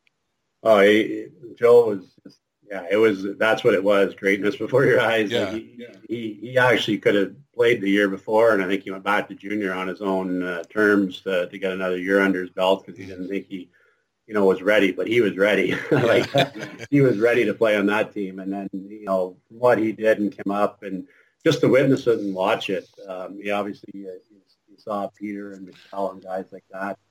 Um, they were established already, but for a young guy to come in like that with Joe, he was, I just remember the release and the, the quickness back then. Like you just didn't see guys shoot the puck that quick and put it, get it away with different angles and different areas where he'd score from and stuff. So, but um, great guy and glad he's had great success, you know, and winning the cup last year as a G M and in Colorado. And yeah, you can't say enough about him. He was, uh, yeah, he put up some big numbers for us. And, and you know what? I think there are certain guys who are easy to root for. And Joe's one of those guys. Like I, I, I met Joe once, maybe for two minutes, and but I've always been a fan of his. And you know, some guys may rub you the wrong way or anything, but he just is, he's just such an easy guy to root for. Like you said, when, when Colorado won the Cup last year, I was rooting for them. And, uh, you know, it's just cool to see, you know, he's he could be the G M there for another fifteen years, you know, because they're going to be successful. And it's just good to see good things happen to good people. Well, yeah, he's a very, you know, you don't get many more uh, guys with much more class than, than Joe, that's for sure. Well, speaking of class, I want to talk about Darren Kimball right now. Um, you know, so uh, Darren Kimball, I asked him what he what he remembered about you, and, and uh, a couple of things he said was he wanted me to ask you about uh, a year-end party and tequila. Uh, does this, does this ring a bell at all? Oh, that rings a very good bell, yeah. so yeah. Uh, do tell. Well, we uh, we we had some fun in Quebec, uh, likely too much. I guess. you got you got you know you got the Dago bar there, and and uh, it was a year-end party, and and he's like, I, I got to remember. You look down the list, we had such a good group of guys, but mm-hmm. I remember the one year that was a year. I think there was there was me, Kimby, Curtis LeCision, uh, Joe Sakic, the whole list was down. Tugnut, the whole list. We all lived in the same apartment building, just on different floors, mm. different condos on different floors. And the year-end party, we, uh, you know, it's year-end party. The right. season's over, but uh, we uh, we went uh, went out as a team, and everybody kind of slowly dropped off as a team as the night went on. And um, yeah, we decided to do some tequila shots. I think it was me, Tugger, and all the boys, Kimby, and and so forth, and. Uh, Likely one or two too many, let's put it that way. And, and uh, but if I recall right, I believe, I, I, I think I made my meeting the next morning, but I don't think Darren made the year-end meeting with the uh, with the G M and coach, so I don't think it went over very well. And they, even though it was a year-end, yeah. um, they thought we still should make it for the year-end meeting. So, oh, all right, well, I'll have to, let me make a note of that. If he can ever learn Skype, we'll have to bring that one up too. So, yeah, uh, but and, uh, I, let's, let's just put it this way. Uh, Darren and I were the winners. Um, we won the challenge, and we paid for it for about two days after, I think. yeah, I, I, I've had tequila once. I had a, a few shots one night. I just think it's like battery acid. I, it's, I'm not a fan. So definitely not a fan. No, it uh, it uh, it definitely put. Uh, I don't think I've had very many since then. Yeah. Let's put it that way. uh, yeah, and, and one thing he brought up was uh, time that you got called up together and you lived together. And uh, I want to. We'll talk about this later. There are a few of your fights that stand out in your career. He said his favorite fight of yours was against Mike Keane, and uh, and we'll yeah. talk about that in a little bit. Um, Trevor Stienburg. We're gonna circle back to Steiny here now. So Steiny, his story also involves alcohol, okay, for when you guys Uh-oh. lived together in Halifax. And um, so this is, uh, I'm going to quote this, okay. Uh, what I remember is his drunk ass staring at me while I slept, hovering over me saying, pussy, you didn't go out with me. You're a pussy. You're. He's in my doorway at three a.m. And he goes, his face when he's hungover gets distorted. It takes on a new shape like a furnace face. So uh, yeah, so that I get maybe that's his answer to P head. Yeah, I guess that would be. Yeah, I was likely, you know, yeah. Trevor picked his spots, and I guess you know, I think the whole group of us were going, we're all going out that night. It was a, it was a green light night. It was a, you know, it's a time where we could go and didn't practice for a day or two later, and and Steiny decided, I don't know, he was likely pouting about something, and you know, didn't play much the night before or something, and. You know, I just let him know it the next day. That's all, and you know, you know. But uh, I've got some funny. Uh, yeah, I've got a few funny stories. Uh, when me and Kimby lived together, uh, we we'll definitely should get to later. Uh, and Darren would remember these. But uh, um, yeah, Steiny was a great roommate. Like I said, he he could he could cook. I'll give him that. Yeah, I heard about that. Uh, we we discussed the we discussed his culinary skills. Yeah, so, but but him and I say he's a modest guy, and, and even he admitted he's not sure if he was a good cook or if he was just better than everybody else, which doesn't necessarily make him a good cook. So, that's true too. Yeah, yeah, he was just better than me at that time. That's for sure. Well, hey, listen, let's not wait. Why don't we get into some Kimby stories when you live together? Well, is is a couple of funny stories, um, and not necessarily just just me and Kimby were yeah. living together. Um, you know, we always used to laugh because in Quebec is sponsored by Molson's back then, and they'd uh, they'd give you a case of beer every month. Um, every month, each player, every month they'd get a case of beer for each player, and okay.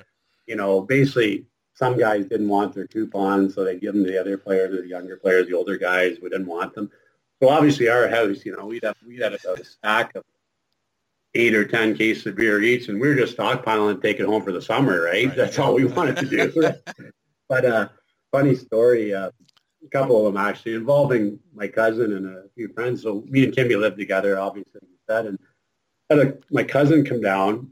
He was a big, strong guy, a farm boy, and they had come down for the weekend to Quebec to watch me play. And there was about three or four of them that came in, and they, they said, we're going to get there a little bit early, about three and a half hour drive from where I'm from to Quebec City. So they said, we'll get there a little bit early. And I said, well, that's okay. Let yourselves in, but don't be too loud. Me and Kimby are going to be sleeping, pre-game nap. And then there's beer there, you know, help yourself to it. So lo and behold, me and Kimby wake up. I don't know how much sleep he got because they were, weren't they weren't very quiet, my buddies. And, and we come out, and they're already three quarters of the way there. They went through I don't know how many cases of beer between. I think there was four of them up, mm-hmm. and you know, so I'm giving them my tickets and Kimby's tickets to sit. So we got a pair of tickets each. So they're sitting, and you know, they're going to be in the stands watching the game. Well, the game's not till seven thirty or seven, whatever it was in Quebec back then. And they've got a long way to go yet. So we're like, oh, boy. So anyway, long and short, game goes on. It's played. Well, after the game, we come out, and they're just, you know, they're just beyond, yeah. beyond. They've been drinking the whole game. So this is, there's a couple different stories, but this one, they were down for a few games. So anyway, they come out, and they go, I found out my cousin, Bada Boom, who was the Nordiques mascot, yeah. They were so wound up and drinking that they were taunting him, and they jumped down. My cousin had jumped from the up above down and tackled the mascot at the Northeast game. So I'm like, they're sitting, you know, bad enough, they're sitting in the players, where the players' seats are, right? I'm like, right. oh, my God, guys, what are you doing?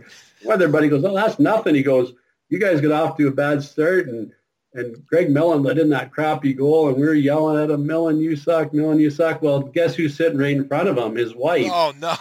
So I'm like, oh, my God, I'm going to get killed when it comes to practice on Monday. Millsy's going to be upset with oh. me. They're going to be after me because somebody beat up the mascot. And I'm like, never again. So there's a couple funny stories there. The, the worst one of all was, it might have been the same trip. We come out after the game. And they were bugging me and bugging me for um, a Guy LaFleur autograph stick. So I get my cousin a Guy LaFleur autograph stick. Now they've been drinking all day. I'll give them that. We come out. Nobody's going to drive. So we were trying to hail a cab coming out of the Colisée. And my cousin Jeff flags down a cab. And he goes, nope, sorry, can't take you, can't take you. There's a lineup, this and that. He goes, what if I give you this Guy LaFleur autograph stick? Well, the cab driver takes the stick. Stops the cab. We all pile in. I'm like, are you kidding me? I just got you he auto- a autograph stick from Guy LaFleur. He gave it away to the cab driver to drive us to the Dagobert. Oh, fuck. Um, just, just craziness. Like, that cab driver's going, sure, of course he did. Oh, I hope you never let him forget this. Oh, I never. Every time I see him, I'm like, I can't believe you. He brings it up himself. He goes, I can't believe I gave away a Guy LaFleur autograph stick for a cab ride. I go, neither can I. So wow. Uh, I those wish are just I... a few funny stories and good times in fact, I'll tell you. Well, I'm glad you put him on blast here. I only wish I had a bigger audience to hear, but uh, to hear this. But oh my God, that's uh, that's lunacy. So, yes, that was. That's what I. That's what we. And, and even his buddies were like, "Are you nuts?" And like, oh well. I'm just surprised that you only got one case. I'm thinking one case of beer. Like, I'm thinking Kimby gets a coupon for one case of beer. He's done with that probably by the end of the day. Oh, and that's why we that's why we kind of hoarded the older guys on the team that their wives wouldn't let them yeah. stock up on it. We took all their certificates. Yeah. But, um, yeah, it didn't last long in our house uh, for sure. Oh, that's awesome.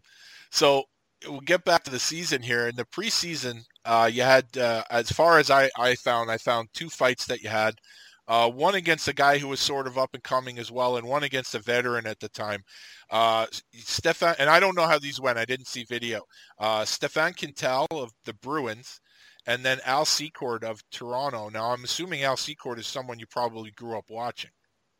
Yeah, I believe so. I don't remember both those fights uh, greatly. I, I remember the Quintal one a little bit. Stefan, uh, you know, good, solid, tough, mm-hmm. tough character. Didn't fight a lot, but uh, I, I, I imagine the Al Secord one, if I would bear to think different, I would likely was kind of maybe had to hold on for my life on that one, because Al's a, you know, he would have been a little bit older than me, and, and he's a lot tougher than me. So just kind of seatbelt him and hold on. Yeah, exactly. Yeah. Uh, so after that camp, you were sent to Halifax. And again, like I said earlier, forty-one games, exactly forty-one points, twenty goals, twenty-one assists, eighty-seven penalty minutes, uh, reunited with uh, Shags and Max. Couple other guys I want to ask you about, uh, who uh, J M Routier, who actually did get a game or two up at Quebec. What do you remember about playing with him? Oh, Jean-Marc, yeah, he was a good kid. He was uh, he was quite a character. Uh, he, like I said, uh, we were young. We had a lot of young guys on that team, as you can see. And, yeah. and like I said, Jean-Marc was uh, was was a solid player. Um, a lot of guys on that team, like I said, that uh, you know we're we're good. We had a good hockey team that year, and. Uh, And, and as you can see, some of the older guys that were a little older were all solid veterans, Claude Julien and guys like that. Um, what do you remember about playing with Dean Hopkins? Uh, Hoppy, uh, he was uh, he's Hoppy is a great guy, and he was intense, and, and he was almost like military style. I want to say, just because of the way he had his hair, he always had the crew cut haircut, and he, and he was, and like I said, that time. Hoppy didn't fight much or didn't do anything. He, would, he, he did every now and then, but he was just a tough, great team leader. Uh, went on to become the assistant coach there. And, yeah, and he's, um, like I said, he is a legend in the in the Halifax area, that's for sure. Yeah, I don't know if you know much about a guy that you fought here with the Islanders, Chris Pryor. Um, stuff I've heard about Dean Hopkins, him and Pryor are very similar. Pryor is very uh, – I've heard that used – term used about him, like very military, like he always had the military haircut and everything, very strict, very uh by the book, like organized, and that's the impression I get about Dean Hopkins also. Yeah, no, Hoppy was a real good guy, and like I said, he wasn't afraid to tell you what he thought, and he was just doing it um you know to keep you on track and, and remind you who you were, and didn't let you get yourself too far ahead of yourself, you know what I mean? And yep. and um yeah, he was a good teammate. Yeah, that you just described Chris Pryor pretty much to a T. So, uh, and then I got to ask you about the guy who, I don't care what kind of shape you're in, you didn't want to stand next to him with your shirt off. And that's uh, Brent Severyn. Tell me what you oh. remember about playing with Sev. Exactly that, Sevy, man. He was he was a man child. That guy, like uh, I, uh, I I look at Sevy, I compare him to my buddy Scott Pearson. Scotty mm-hmm. was the same way. They're both cut out of stone. And. And like I said, Sevy was big, tough, strong. Like and, and like I said, back then he didn't he didn't fight as much back back then. Uh, he went on to have a great career, obviously, and turn himself into a good, tough, solid, you know, defenseman. He played a little bit of forward, I think, down yeah. after that even. Um, but no, I love Brent. Uh, Sevy was a good guy, but he, like you said, just a just a man child. Uh, the way he was built, you didn't see guys like that much back then, right, that were that big and cut and, and could move. And yeah, you didn't, you weren't knocking him over, that's for sure. And both him and both him and Scott Pearson, uh, tremendous mullet games also. Oh, big time. Yeah. yeah. My buddy Scott, like uh, Scott's around the same area as mine. Scott Pearson, best mullet ever. Like he had the long mullet hair. Sevy was right there, but Scott overtakes him by a little bit on that. and and speaking of the mullets, I think this was the year, uh, obviously Scott wasn't with the organization yet. This was the year of the uh, the rookies with the shaved heads, uh, I believe. Yes, it, all, it looked like the Hari Krishnas were uh, playing for Halifax. What was the genesis behind that? Especially because I remember the early game uh, you played in Springfield. Everyone that had a fight lost their buckets. So everyone that's getting escorted off the ice, even John Forsland uh, mentioned it on the broadcast about how all you guys had crew cuts.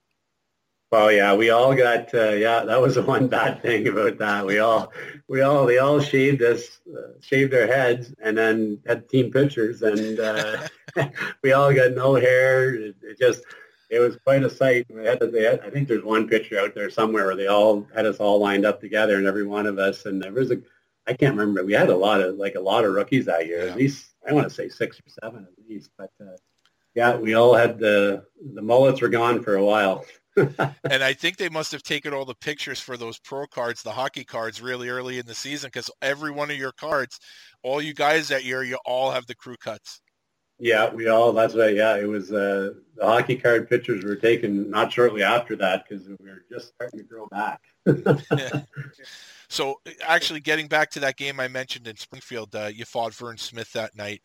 Um, you fight was along the boards. Um, the officials got in pretty quickly, but I don't know if, if Vern maybe did something to you, because uh, in that fight you were very aggressive. You didn't really want to stop. Uh, you didn't really want to stop throwing, and uh, it was. And Vern's a tough guy in his own right, and it wasn't bad enough that he had already fought Kimby that game.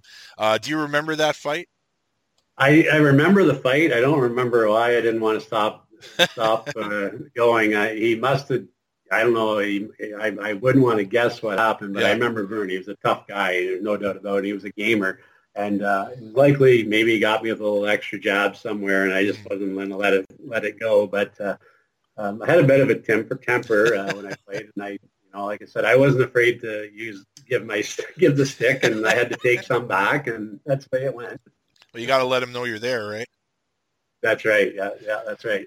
So you played a few games uh, with Halifax, and then you get called up for three games uh, with Quebec, all on the road. And you actually got to play in a couple of cool arenas back then. Uh, you played in Washington, which, from what I remember, was in the middle of nowhere, very dark arena. But then after that, you got to play in Saint Louis and Chicago. And uh, I think no matter how old you are, playing in those in those arenas is pretty cool. But for a young kid experiencing that, I mean, those are two really loud arenas, and especially with Chicago, with that Oregon. Uh, what was that experience like playing in those arenas? Oh, it was great going back to those and, and playing in those vintage buildings, is what you call it, I guess. But I, Chicago Stadium, yeah, that, that to me is just, it, it's unbelievable. You know, you dress down below and come up, and you can't even hear yourself think when the anthem is on. And And um, just just a great building to play. I loved playing in Chicago. You know, I was fortunate enough. I, I think I played the last regular season game ever there when I was with the Leafs, mm-hmm. and I played the last playoff game, the last game ever there uh, during the playoffs that year. In our playoff run in Toronto, I played in the, the last game in Chicago Stadium, I believe it was. So one of my favorites for sure to play in.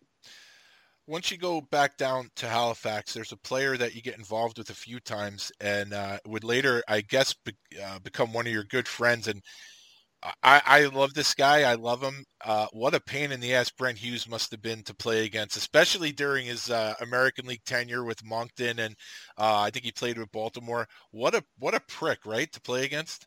Oh, Hughesy was a – yeah, he Hughesy, like I said, that's the perfect word for him. He was a prick, and he, he was hard to play against. And he was, and he was tough. Yep. You know, tough, hard nose. He could play, and he could score. And and I had some battles with him in Moncton, and uh, for sure. And we had some, some wars. And and later on down the road um, in Houston, we got together, and then we actually coached in the, the W H L uh, together. And just a, he's a great guy, mm-hmm. phenomenal guy. Um, but again, just like you said, he was hard to play against. I wouldn't be the only guy to tell you that, but just a real good guy, do anything for you. Um, and, you know, I, I credit him for, you know, I get into coaching after I had to retire early because of my injury. Uh, um, and I get into coaching in Houston with Dave Tippett and Dave Barr.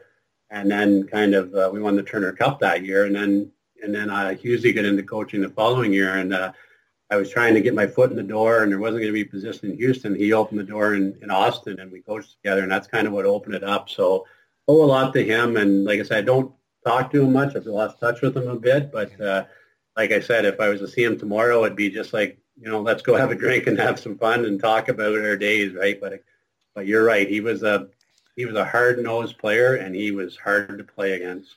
Yeah, the uh, a lot of the uh, team A H L fight tapes, you know, made their way out in the late eighties and early nineties, and fuck, he is on every tape driving somebody crazy. I mean, I, he did his job. I was actually, I know he got some games at Winnipeg, but there were times I'm watching those tapes going, how the hell did he not really get a legitimate chance with them? Because every tape he's driving someone crazy, he's fighting guys that are way bigger than him, he's pissing people off. And it's not like Winnipeg was a powerhouse back then. I always wondered why, you know, and obviously politics are always a, a thing with uh well with anything, but in sports And I just say, like, I, I always feel like, and we were fortunate enough to have him here on the island for, for a short bit too. Yeah. And just like, I just always think a guy like Brent Hughes always made something happen on every shift. Like I, I say that about Killer also, like every shift Hughes was out there, something happened. You may not like it if he's not on your team, but man, you never got cheated with him. I will say that. Well, no, that's for sure. And I, and I think that goes with, like, I think back, I think, if I think correctly, I think the coach in Moncton back then at that time was Rick Bonas. If I'm yeah, I think that makes sense, yeah. Who's still around in, yeah. in Winnipeg now. But I think one of the things is, like, for a guy like Husey or, or players like that, uh, similar to the way I played a bit, I guess, and, and Steiny and different players like that, you got to have the right coach that wants to have that on his team. And you can only have so many of those guys. We understand that in a team, so... But you're right. Husey was a he was a guy, and he got, got to the island there and did well there. And like I said, he he he could play and he could do it all. Um, in essence, fight, play a little bit dirty if he had to, and and and, and he was a good man. Yeah, I'm not the biggest Mike Milbury fan. I actually loathe him as a G M here. Uh, but I think bringing in Hughes is, I mean, he did do a few things that I liked, and, and Hughes is one of his guys that he brought in from the Bruins. So uh, I'd say there's probably four or five things that Mike did that, I, that I'm okay with, and that was one of them. So, you know. Uh, so you get you get called back up to Quebec. Um, there's a you fight you fought a guy in Buffalo, Jeff Parker. Not so much interested in that fight. What I want to know is, earlier in the game, you found yourself face-to-face with an absolute legend in Larry Playfair. I'm wondering if you knew about Larry Playfair and just, you know, and obviously he was at the end of his career there, but he's still a big, strong, intimidating guy with, with a reputation to match. Uh, were you aware of Larry at the time when he grabbed you?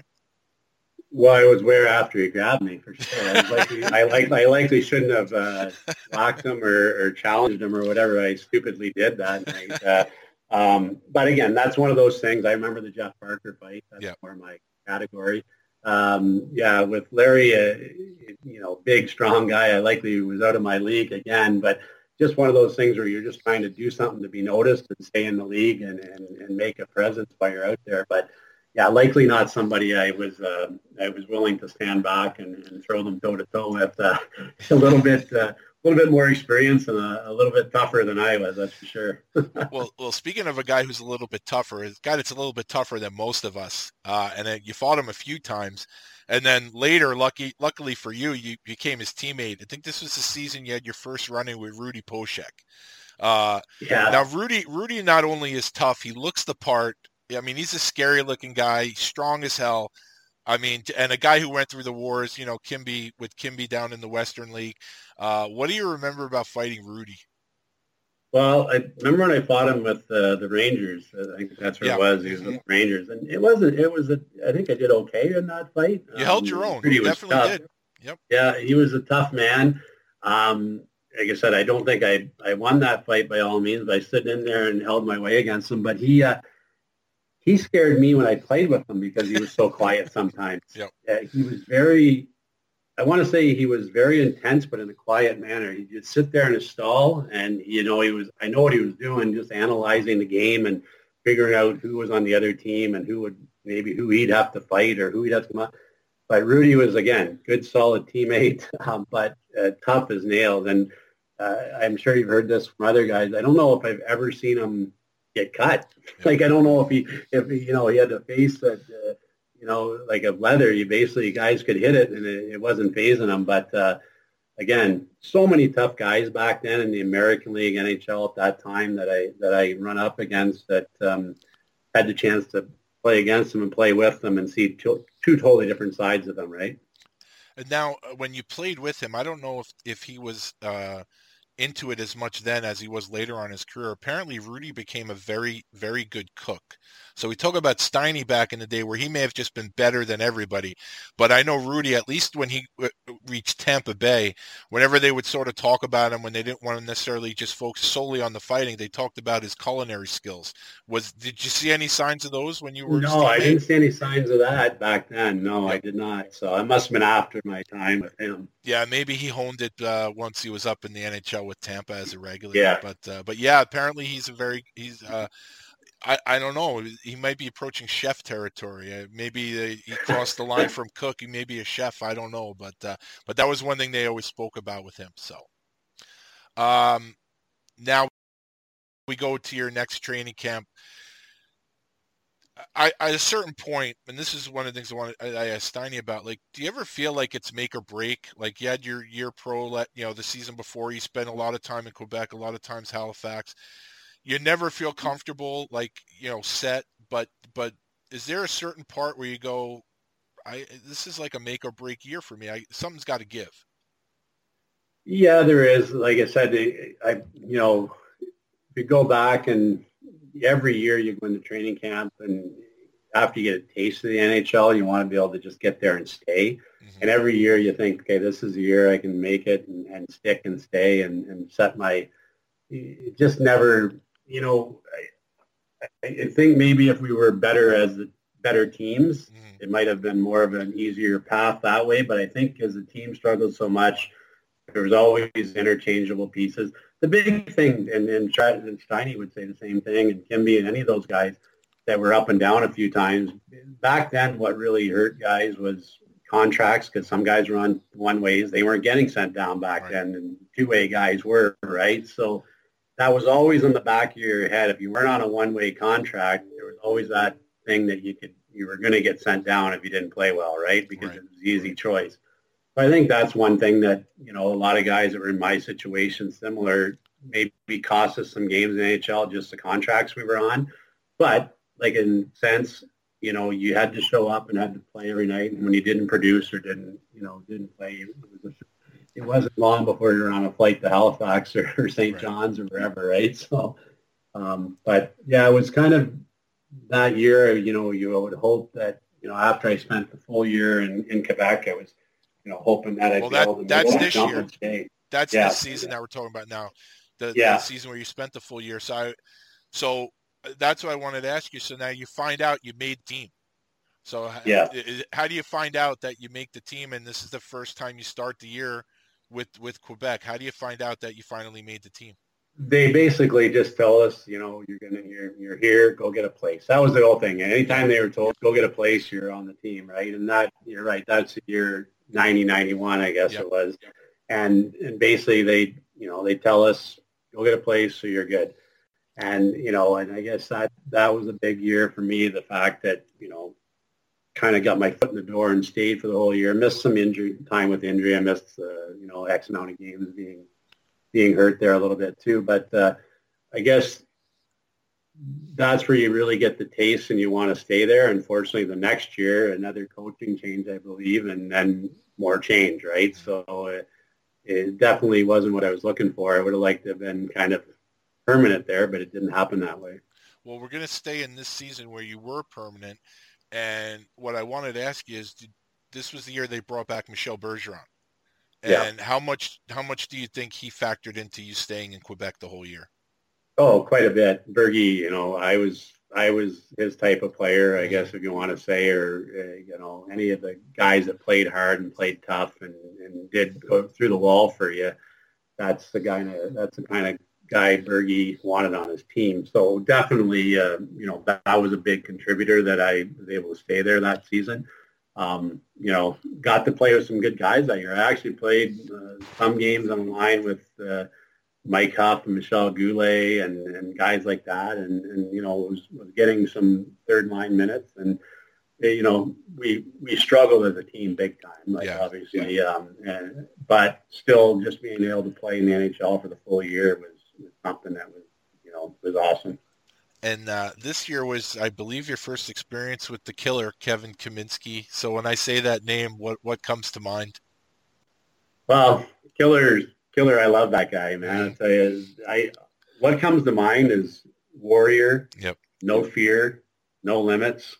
Uh, just and, and again, another guy that he could play. He could play in the American League and score and, and, and make plays, um, but he he put his body first and his fists first for his teammates. And like I said, he's still coaching out there now, yep. being a leader as a coach in junior hockey out west. And like I said, uh, just another guy I've got all the time in the world for. Um, like I said, he's a great teammate. He was always doing something funny, whether it was on the ice or off the ice, keeping the guys loose. And, and like I said, he was he was a guy that, yeah, he, if you if you wanted to go to war, you wanted him on your side. Oh, one hundred percent. Um, another player I want to ask you about, another first-round pick, uh, Daniel Doré. And I know he had injuries. I really didn't know how bad his back was till I spoke to Steiny. He said his back was just just awful. And uh, and I wasn't aware of that. I knew he had a lot of injuries, but uh, what do you remember about playing with Daniel? Just a big man, yeah. big, big, hard, strong guy. He could skate. He was kind of just that, that phase where they were coming out where the guys were becoming better skaters than we were, because I was never a great skater. Mm-hmm. Um, I think Steiny mentioned the same thing. Uh, you know, we, but that was kind of the next phase coming out after that. Guys were getting bigger and they were getting faster too. Um, he was hurt, yeah, and I didn't realize at that time either. He missed a lot of time, and you know, you never know, because hockey players don't like to tell people they're hurt, right? And you know, they try and battle through it and fight through it, and ultimately he's cut short. You know, career was cut short with injuries and that, but uh, just a good, solid guy, and just you, you know, he was a he could run run through a wall because he was big and strong. That's for sure. Uh, you played with a guy. He only got a handful of games with Quebec that year, but he was a veteran guy. Played a tough player. Uh, I believe he played with Philadelphia a little bit, uh, Washington. Uh, like I said, he was just there for a short time. Do you remember Greg Adams? Yeah, yeah, I remember Greg. Yeah, Greg was uh, yeah, just. Briefly uh, there, he was, like I said, good, solid veteran player. I don't didn't spend a lot of time with him, but he was there for that short time coming over. And, you know, we were a young team, so just one of those guys that they're bringing in as a, a guy to bring some quality leadership and help out the younger younger group like ourselves. But uh, good player. Yeah, he's a real good player and a good teammate. Um, what's it like playing with Guy LaFleur? Like, you look down the bench, and Guy LaFleur is on your bench. He's in your locker room in between periods. He's smoking cigarettes. Like, well, I mean, we, we mentioned Peter, we mentioned Joe, and, and I'm I'm their biggest advocates, especially Peter. I, I think he's very underrated for the career that he had. Um, but there are just certain players, and Guy LaFleur is one of them, that you just you say Guy, it's Guy LaFleur, and now you're you're playing, and you look down the bench, and there's Guy LaFleur. Oh, it was unbelievable. Like, yeah, you're right. He's back in the trainer's room having a cigarette, and then he comes out and he's flying down the wing, ripping slappers. Uh, you know, it's just he was he was funny guy as much in the locker room. Uh, like I said, I loved the guy in the locker room. He always kept the guys loose. He was always a prankster, trying to prank guys.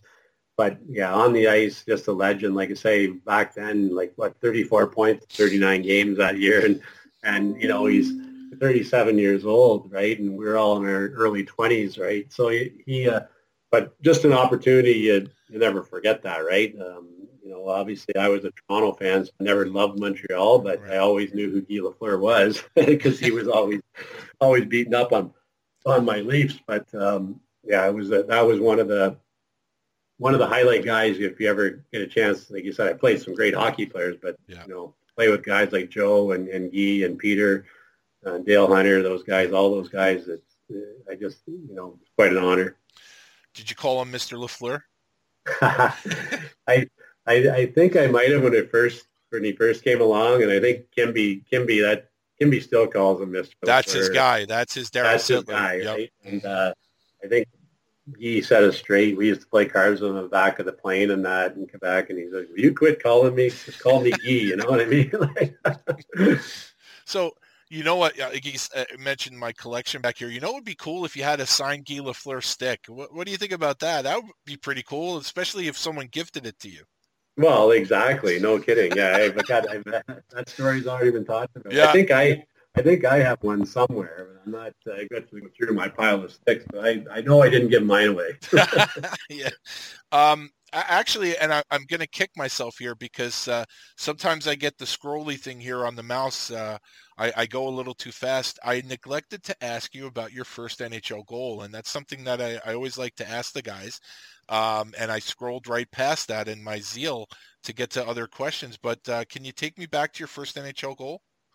Yeah, I actually, uh, the first goal, scored two of them in that game against New Jersey, um, in New Jersey. Uh, So I think, if I'm not mistaken, I believe the goaltender was Bob Sauvé, I think. That's who it was back then. It was a long time ago. But Yeah, just um, I want to say I went end to end or whatever, but um, that wasn't the case. I think I just come across, cut across the blue line and took a quick wrister that went through the defenseman's legs and caught the goalie off guard, and that was my first goal. And I ended up getting another one that same night. So uh, they were far and few between, but uh, yeah, it was quite a, you know, to get the puck, and still got it to this day. And like I said, it was uh, something you always dream of, and um, you know. You, You know, to say I would have got it in New Jersey, would you like to got it sooner or at home or something like that? But it doesn't matter. As long when that puck was in the net, it's quite a feeling. Well, growing up an Islanders fan, not so much during the glory years, but in the down years, it seemed like every player got their first N H L goal against the Islanders. I always say there's Islander pucks all across Canada and Europe uh, from first N H L goals. But what I'm realizing doing this show and doing the research, it seems like a lot of you guys got your first N H L goals against New Jersey. Yeah, well, I was going to say, I think Steiny got his first against New Jersey too, didn't and, he? Yeah, and so did Kimby. Wow, they must not have been very good back then either then. That's what I'm, I'm going, wait, yeah, everyone everyone on Quebec gets their first N H L goal against New Jersey. So thanks for giving the Islanders a break a little bit. They they handled the other teams, but yeah, yeah. It's, it's pretty funny having, uh, having all the Quebec guys get their first N H L goal against Jersey. Uh, so...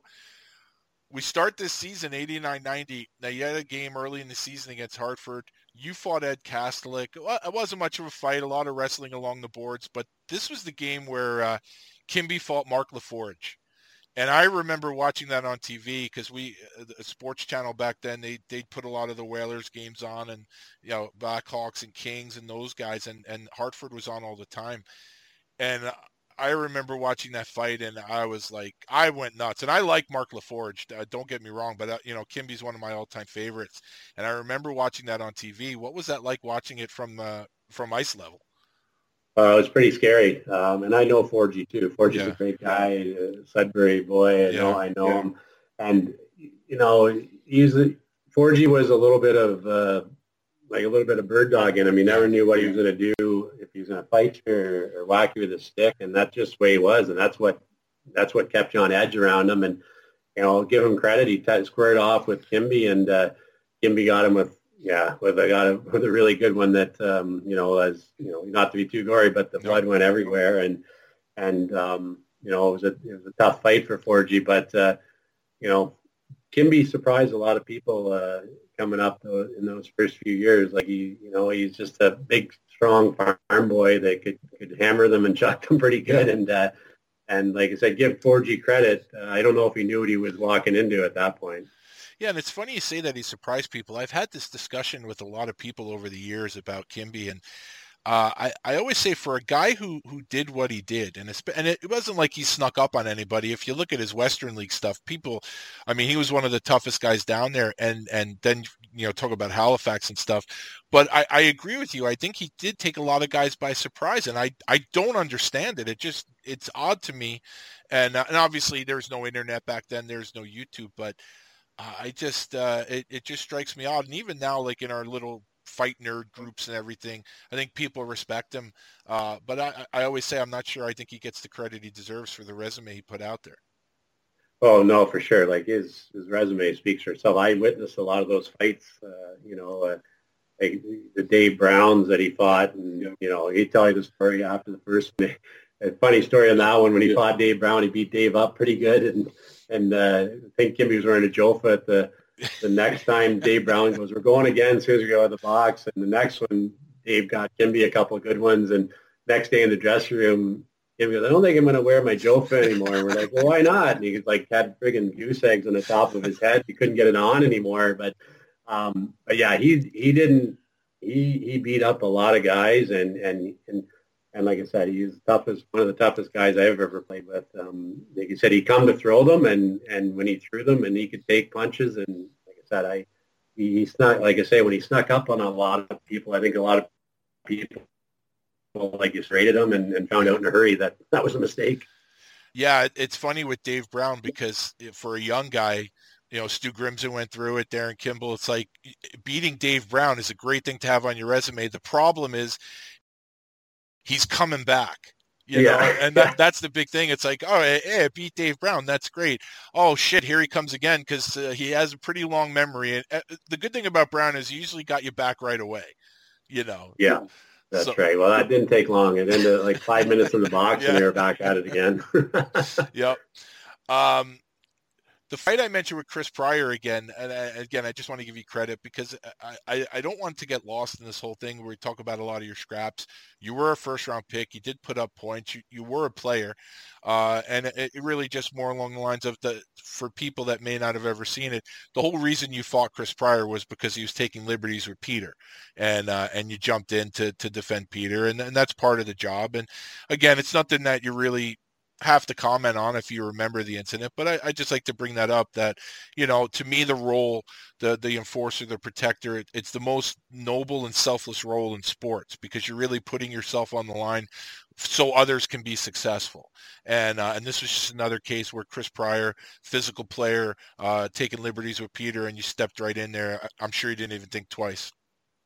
No, and that's when, whenever, that's one thing, you know, we're, I guess I was taught from other coaches previously, uh, if your star players or your top players are getting pushed around, and, you know, you know, we don't want them in the penalty box or them taking the beating, someone else to step up. And, you know, that'd just be, you know, like I said, I know Chris Pryor was a, was a gamer and, and a top competitor. And, and, you know, by jumping in there, I don't remember it one hundred percent. Yeah, I remember yeah. yeah, it happening. And like I said, I I could be a shit disturber at, at the best of times too, and I deserved my fair share coming back at me. But uh, um, you know, anytime someone gets your star players, you got to step in, whether it's a Sakic or or, a, or you know, or a Peter Stastny or whoever. But um, that's kind of just the way it was back then. Things have changed now, obviously. In today's game, it's not, you don't see that as much. You know, a clean hit now causes the guy to jump in, you know, which is, that's the way it is.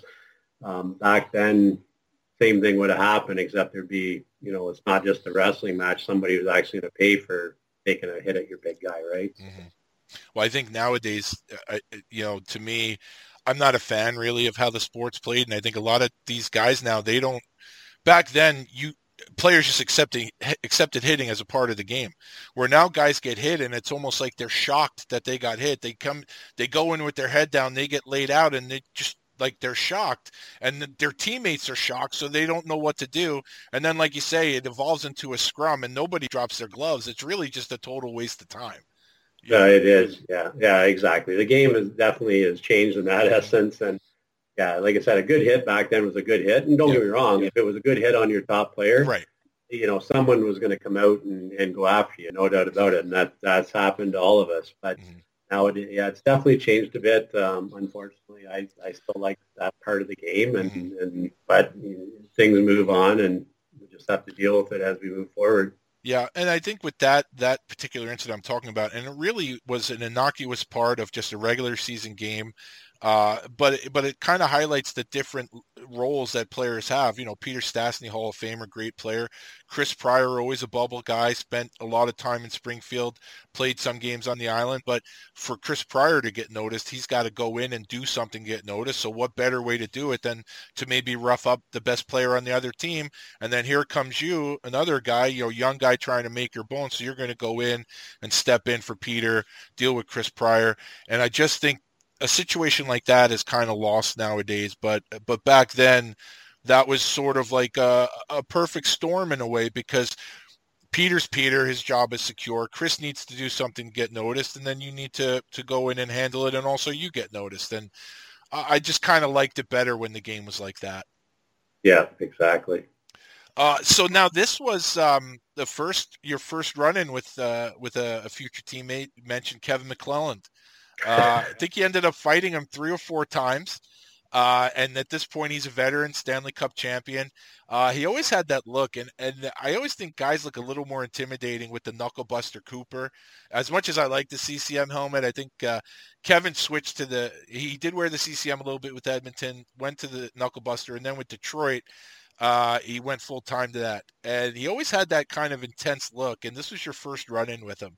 Uh, and, and the first first couple of fights, but you guys very technical, uh, a lot of holding on. Nobody could really get loose. But what do you remember about your series of fights with uh, a guy who later became your teammate? Well, you know, Kevin was a he was a tough character, and he was a character. Yeah, I love the guy. Um, I, I got on, played with him, and then he I coached against him for a few years back uh, in the Central League and that too. But um, yeah, I remember fighting him in Detroit, and kind of yeah, it was like I said, it was likely me holding on more than him. Um, so, but I think the Detroit one, I don't know if I got him down at the last minute or whatever, one of them. I can't recall, but uh, you know, he, he he never let you forget anything, right? He was always chirping and talking. And I know we had a pretty good fight uh, when I was, I believe, at Halifax, and he was from Saint John's. Mm-hmm. Uh, we yes. had a fight there, and, and, and it was a pretty good battle. But uh, he's a lot tougher than I ever was, that's for sure. And um, he he um, he was a treat to play with, not to play against, obviously. Yeah. But some funny stories of Macker when we played together in Saint John's. I remember when I got, you know, traded to Toronto and come in there and was in Saint John's, he, one of his first things was like, there's only one Mac in this room, and that's me. Big, he goes, that's me, Big Mac. Never forget it. You know what I mean? So, like, that's there's his introduction right there, right? You know what I mean? But um, just a funny guy, you know, funny team guy. And, uh, yeah, we had some laughs together for sure. Uh, what was it about Al Peterson that you two guys couldn't seem to be on the ice at the same time? You always seem to run into him. I, I, I doubt there's anything personal there, but uh, I know he's he's a big man. But uh, two of you always seem to have to be separated. Was there anything there, or just? Uh, I don't. You know. Yeah, I don't know what that was. I can remember that vaguely myself. Yeah. That, that Al and I always kind of come together, and I don't think either one of us were the biggest. You know, Al was a big man, but yeah. he, did, he did fight a ton, and, and I was more of an agitator. I'd fight when I had to, but uh, we always seemed to have a few run-ins and some some tussles and that, but uh, I don't think there was anything in particular about it, whether than maybe just that, you know, we were the secondary group of guys that needed to, you know, cause a stir possibly. Boston and had some tough guys above us. So. Um, so there was a game against the Sabres. Uh, you had a fight with Scott Arneal. You did very well in that fight. This was a game where Dean Kennedy uh, put Guy LaFleur out with a broken cheekbone.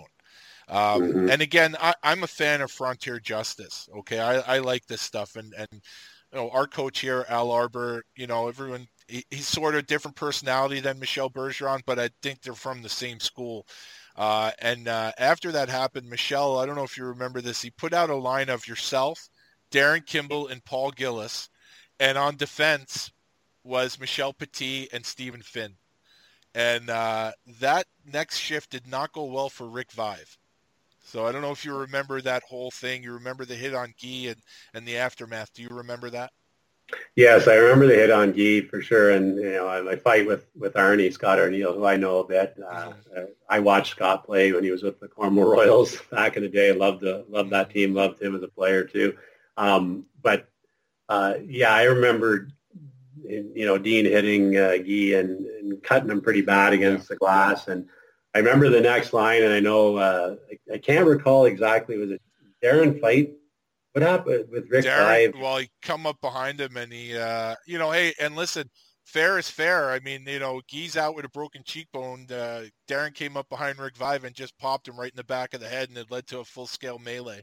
Yeah, I remember, yeah, and that's what I remember. I couldn't remember if it was a cross-check or a punch to the back of the head, but I remember, yeah, I remember that we we kind of put out the crew, and I was in the middle of it uh, with, with the, you know, and and, and Gilly, Paul Gillis was a, one of the best shit disturbers ever. Oh, my God, um, yeah. And love him, I love him to death, uh, and, and Gilly, Gilly would stand up and just, he, you know, he he didn't have to fight. He didn't want to fight, I don't think, that much, but he loved to stir the pot, and, uh, And, and yeah, we, um, yeah, but you're right. You know, took a little bit of liberties on a legend like Guy Lafleur. And, uh, yeah, I remember the little bit of a melee breaking out after that for sure.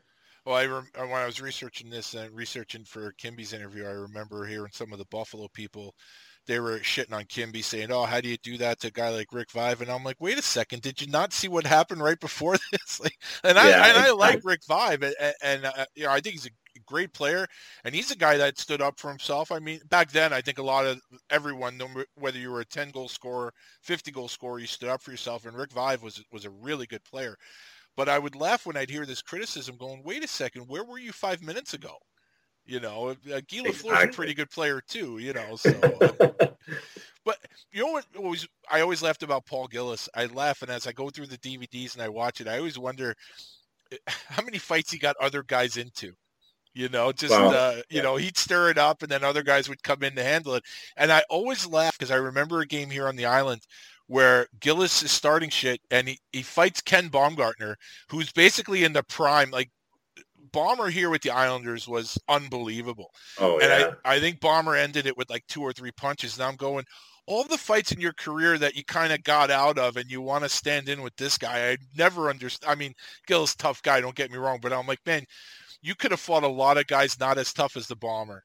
Yeah, no, I, you don't want to mess. I remember Ken Ken back in the day, played with him in Toronto yep. a little yep. bit, and the Bomber was, that was his heyday. And yeah, he didn't, he was a tough man, didn't want to stay away. We used to bug Gilly, like he, how many sticks he would go through, because he loved just, loved chopping, chopping down trees out there. And uh, but uh, yeah, he was a, he was a good disturber, that's for sure. And then uh, I don't know if you remember, but the next night it was uh, the home and home at Buffalo. Next night you squared off with Dean Kennedy. I'm assuming that was in response to the hit on Guy. Yeah, yeah, I think it was. And, you know, again, Dean was a tough guy. I don't think I, I, I don't know how well I did in that fight, but um, that was just in response to that. I don't know if Kimby ended up fighting anybody that night or not, but uh, um, yeah, that was a, yeah, wasn't a good thing that happened. And you got to do something to, you know, just to stand your ground, right? Um, but, uh, you know, that's back then, you know, yep. stuff like that happened, and it was settled on the ice shortly after it happened. no, and, that, and I think that's uh, that's the way it should be, but that's a completely different show, and I'll be here for hours, and I know we're, we're limited for time right now. Yeah. Um, So we've mentioned a few guys that you fought that were big and strong. And in this season, you fought a guy who's big, strong, and has one of the largest gas tanks ever. Uh, what's it like to be in a fight with Marty McSorley that seems like it's never going to end? Well, yeah, I never thought it was going to end because I don't know what I was thinking. Turn around, fight him. I, I remember that fight, too. That fight, I, I, they beat us up bad in L A. I don't like ten to four or nine to four. So I scored a goal, and I think it was like the maybe seven or eight to three years. It wasn't close at that time anyway. And the next shift, he's out there just hammering me a cross-check across the back. I turn around, and I'm like, oh, no, I'm going to have to fight this guy. So I'm like, you know, try to throw a punch, and I think his shirt and everything, like Marty style, comes off. And then I spent the next however long trying to turn my head and avoid getting hit uh, for the next fifteen punches or whatever. But, uh, um, yeah, Marty was quite a... Uh, quite a, a tough man and could fight and go on forever, but out of my league for sure. But uh, like I said, he uh, I wasn't going to back down. That's right. The way I played. But um, you don't win them all as long as you show up for some of them. But uh, um, funny story about Marty, just not to get off track, but he cost me four front teeth, Marty, and a broken upper jaw. We were, I was playing. We were playing in L A, and it was in Quebec, and um, I was in on a semi-breakaway, and Kelly Rudy Poshek me, and then he Poshek me, and I flew through the air, and, Mar- and Marty met me on the other side and cross-checked me right in the face, oh. knocked out all four of my teeth, um, broke my upper jaw, spent like six hours in the dentist chair from the second period till about four in the morning, oh, getting shit. wired, getting wired shut and getting fixed up. Anyway, long and short of it was, I missed, you know, I missed a little bit of time, then come back and play the full cage, but I ran into Marty, I don't know how many, when it was after this, at a bar after one of the games we played them, and uh, he's like, yeah, he goes, oh man, you know, sorry to sorry what happened in that game. I, I didn't mean to do that. If it was any Calgary Flame, I would have did it, but not just not to just anybody. And I'm like sitting there going, I, I'm sitting there thinking to myself, yeah, sure, Marty, you didn't mean to do that. Like, you know how Marty played, right? Yeah. There's no there was no no in between with Marty. He played hard and tough and. And a little bit dirty, I think, at times, right? So, yep. Oh, yeah. But uh, it was, I thought it was a funny comment. I didn't. Really, I wouldn't have meant to do that to a guy like you. I just would have did it to any one of the Calgary Flames back in my Edmonton days. So, of course. Well, it's like I say all the time when when uh, when Dale Hunter was with Washington and he and he cheap shot at Turgeon after the goal, and then after the game, and I always say to Dale's credit, he, he stood up with the media and everything, and he looked the media dead in the face and said, oh, I didn't know the puck went in the net. And I'm like, come on, you know the puck went in the net, you know. It's yeah. like, but but these guys, and again, you know, from the same sort of, of, of school, it's like, well, I didn't know the puck went in. And it's like, you're full of shit. You know it went in. But they have that look in their eyes. And like Marty, just, I'm sure when he said it, he, he sounded sincere. And it, maybe yeah. he honestly believed it, but no one else is buying it. No, I, I think back, and that's one thing, like, there was the, there was so much care, like everybody cared about each other, everybody cared about the game, everybody, and and it was so intense that things like that with the Dale Hunter thing and, and other million things you could think back of, guys, you know, guys were so focused on winning and so focused on getting the job done that, yeah, it led to sometimes some pretty bad things happening on the ice. And did they regret it after? Possibly, but most not likely, because that's how intense guys were and that's how focused they were back then. Just to be, you know, you got to the N H L, you were doing everything to stay there, and that's what guys did. Probably in terms of your fighting, the highlight of this season was a battle that you had with Mike Keane. And this was uh, even one of the things that Kimby brought up when uh, when I mentioned your name to him. He said that's probably uh, his favorite fight of yours is the battle that you had with Mike Keane. And I, there are times where I wonder if people, you know, I think fight fans realize how tough Mike Keane is. He's in the, I remember he had a war with Bill Guerin once, similar to your fight. And uh, I know in the back in the Western League, I think he was even uh, named, a, you know, best fighter one year and the best of the West Pole they have. So Mike Keane is, you know, people may not realize just how tough he is, and you had an absolute war with him. What do you remember about that fight? Oh, that was quite a, quite a battle. Yeah, it's likely one of my, you know, one of my uh, the biggest toe to toe. Like I said, I was no means a heavyweight guy, and, and not that Keane was either, but he was tough as nails. He was, like you said, one of the tougher guys that surprised, I think, surprised a lot of people. So that one and the Bob Dawson fight, likely with, with two highlights of mine uh, that were be toe to toe ones.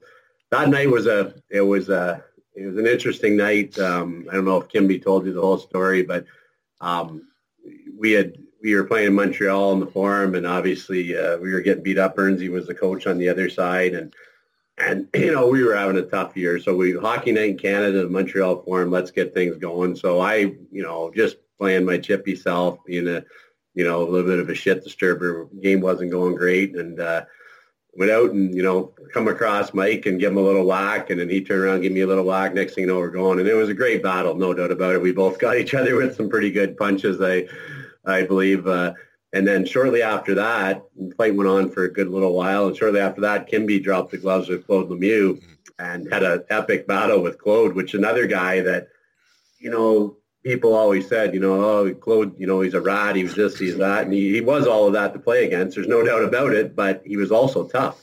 Um, but and Kimby had a battle with him, and what a fight that was. And um, all I remember is coming off, they were kind of close to each other, so we got sent to the dressing rooms. I remember Don Cherry, back then, Hockey Night in Canada, were down uh, downstairs. Don Cherry and Ron McLean did their shows right outside almost the dressing room.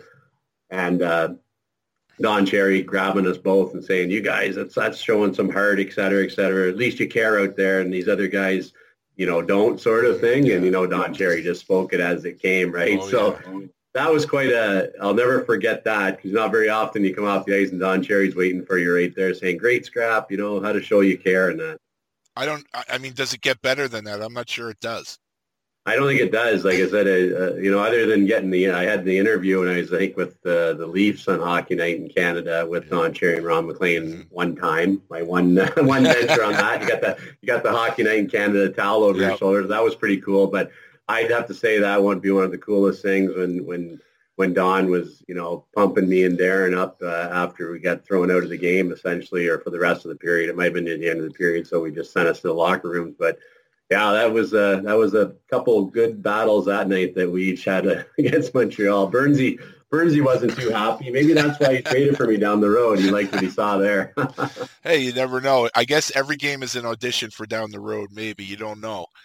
Um, that fight, Kimby's fight with Lemieux. There are there are a handful of fights of his that are, are highlights for me, and that's one of them. And uh, hopefully. I can uh, ha- figure out how to help Darren uh, hook up Skype, and he can tell you firsthand about that fight. But uh, I just, I just love the whole lead up to it, and uh, to me, that's just that's just classic Kimby. Just the whole thing, like the whole Western League sort of showmanship thing with the glove, putting the glove down, you know, nice and easy. Basically yeah. warning, basically warning him to drop his gloves. I'm gonna hit you. I, I just love that, and I can't wait. Oh, to- it was it was awesome. Like, you know, obviously Lemieux wasn't gonna go, right. didn't want to go maybe yeah. with him, but whenever Kimby laid both gloves at his feet, it was kind of like, uh, well, I guess this is happening now. Right? So, it was a pretty special night. That that was pretty funny. Now, I, I think for, for someone like myself, someone who's never been a professional athlete, and uh, you always say, man, I'd kill to play uh, one game in the N H L, you know, just whatever, you know, just give my right arm, that whole thing. Um, that Quebec team that year was a historically bad team. But you played you played up the whole season. And I think sometimes people may get it twisted in saying, well, you know, you played on a bad team, but you played up the whole year. But I think part of what gets you guys to that level is you're a competitor. So while you're grateful for being up and you're grateful for being a full-time N H L er that year, the competitor in you, that had to be difficult, you know, the constant losing.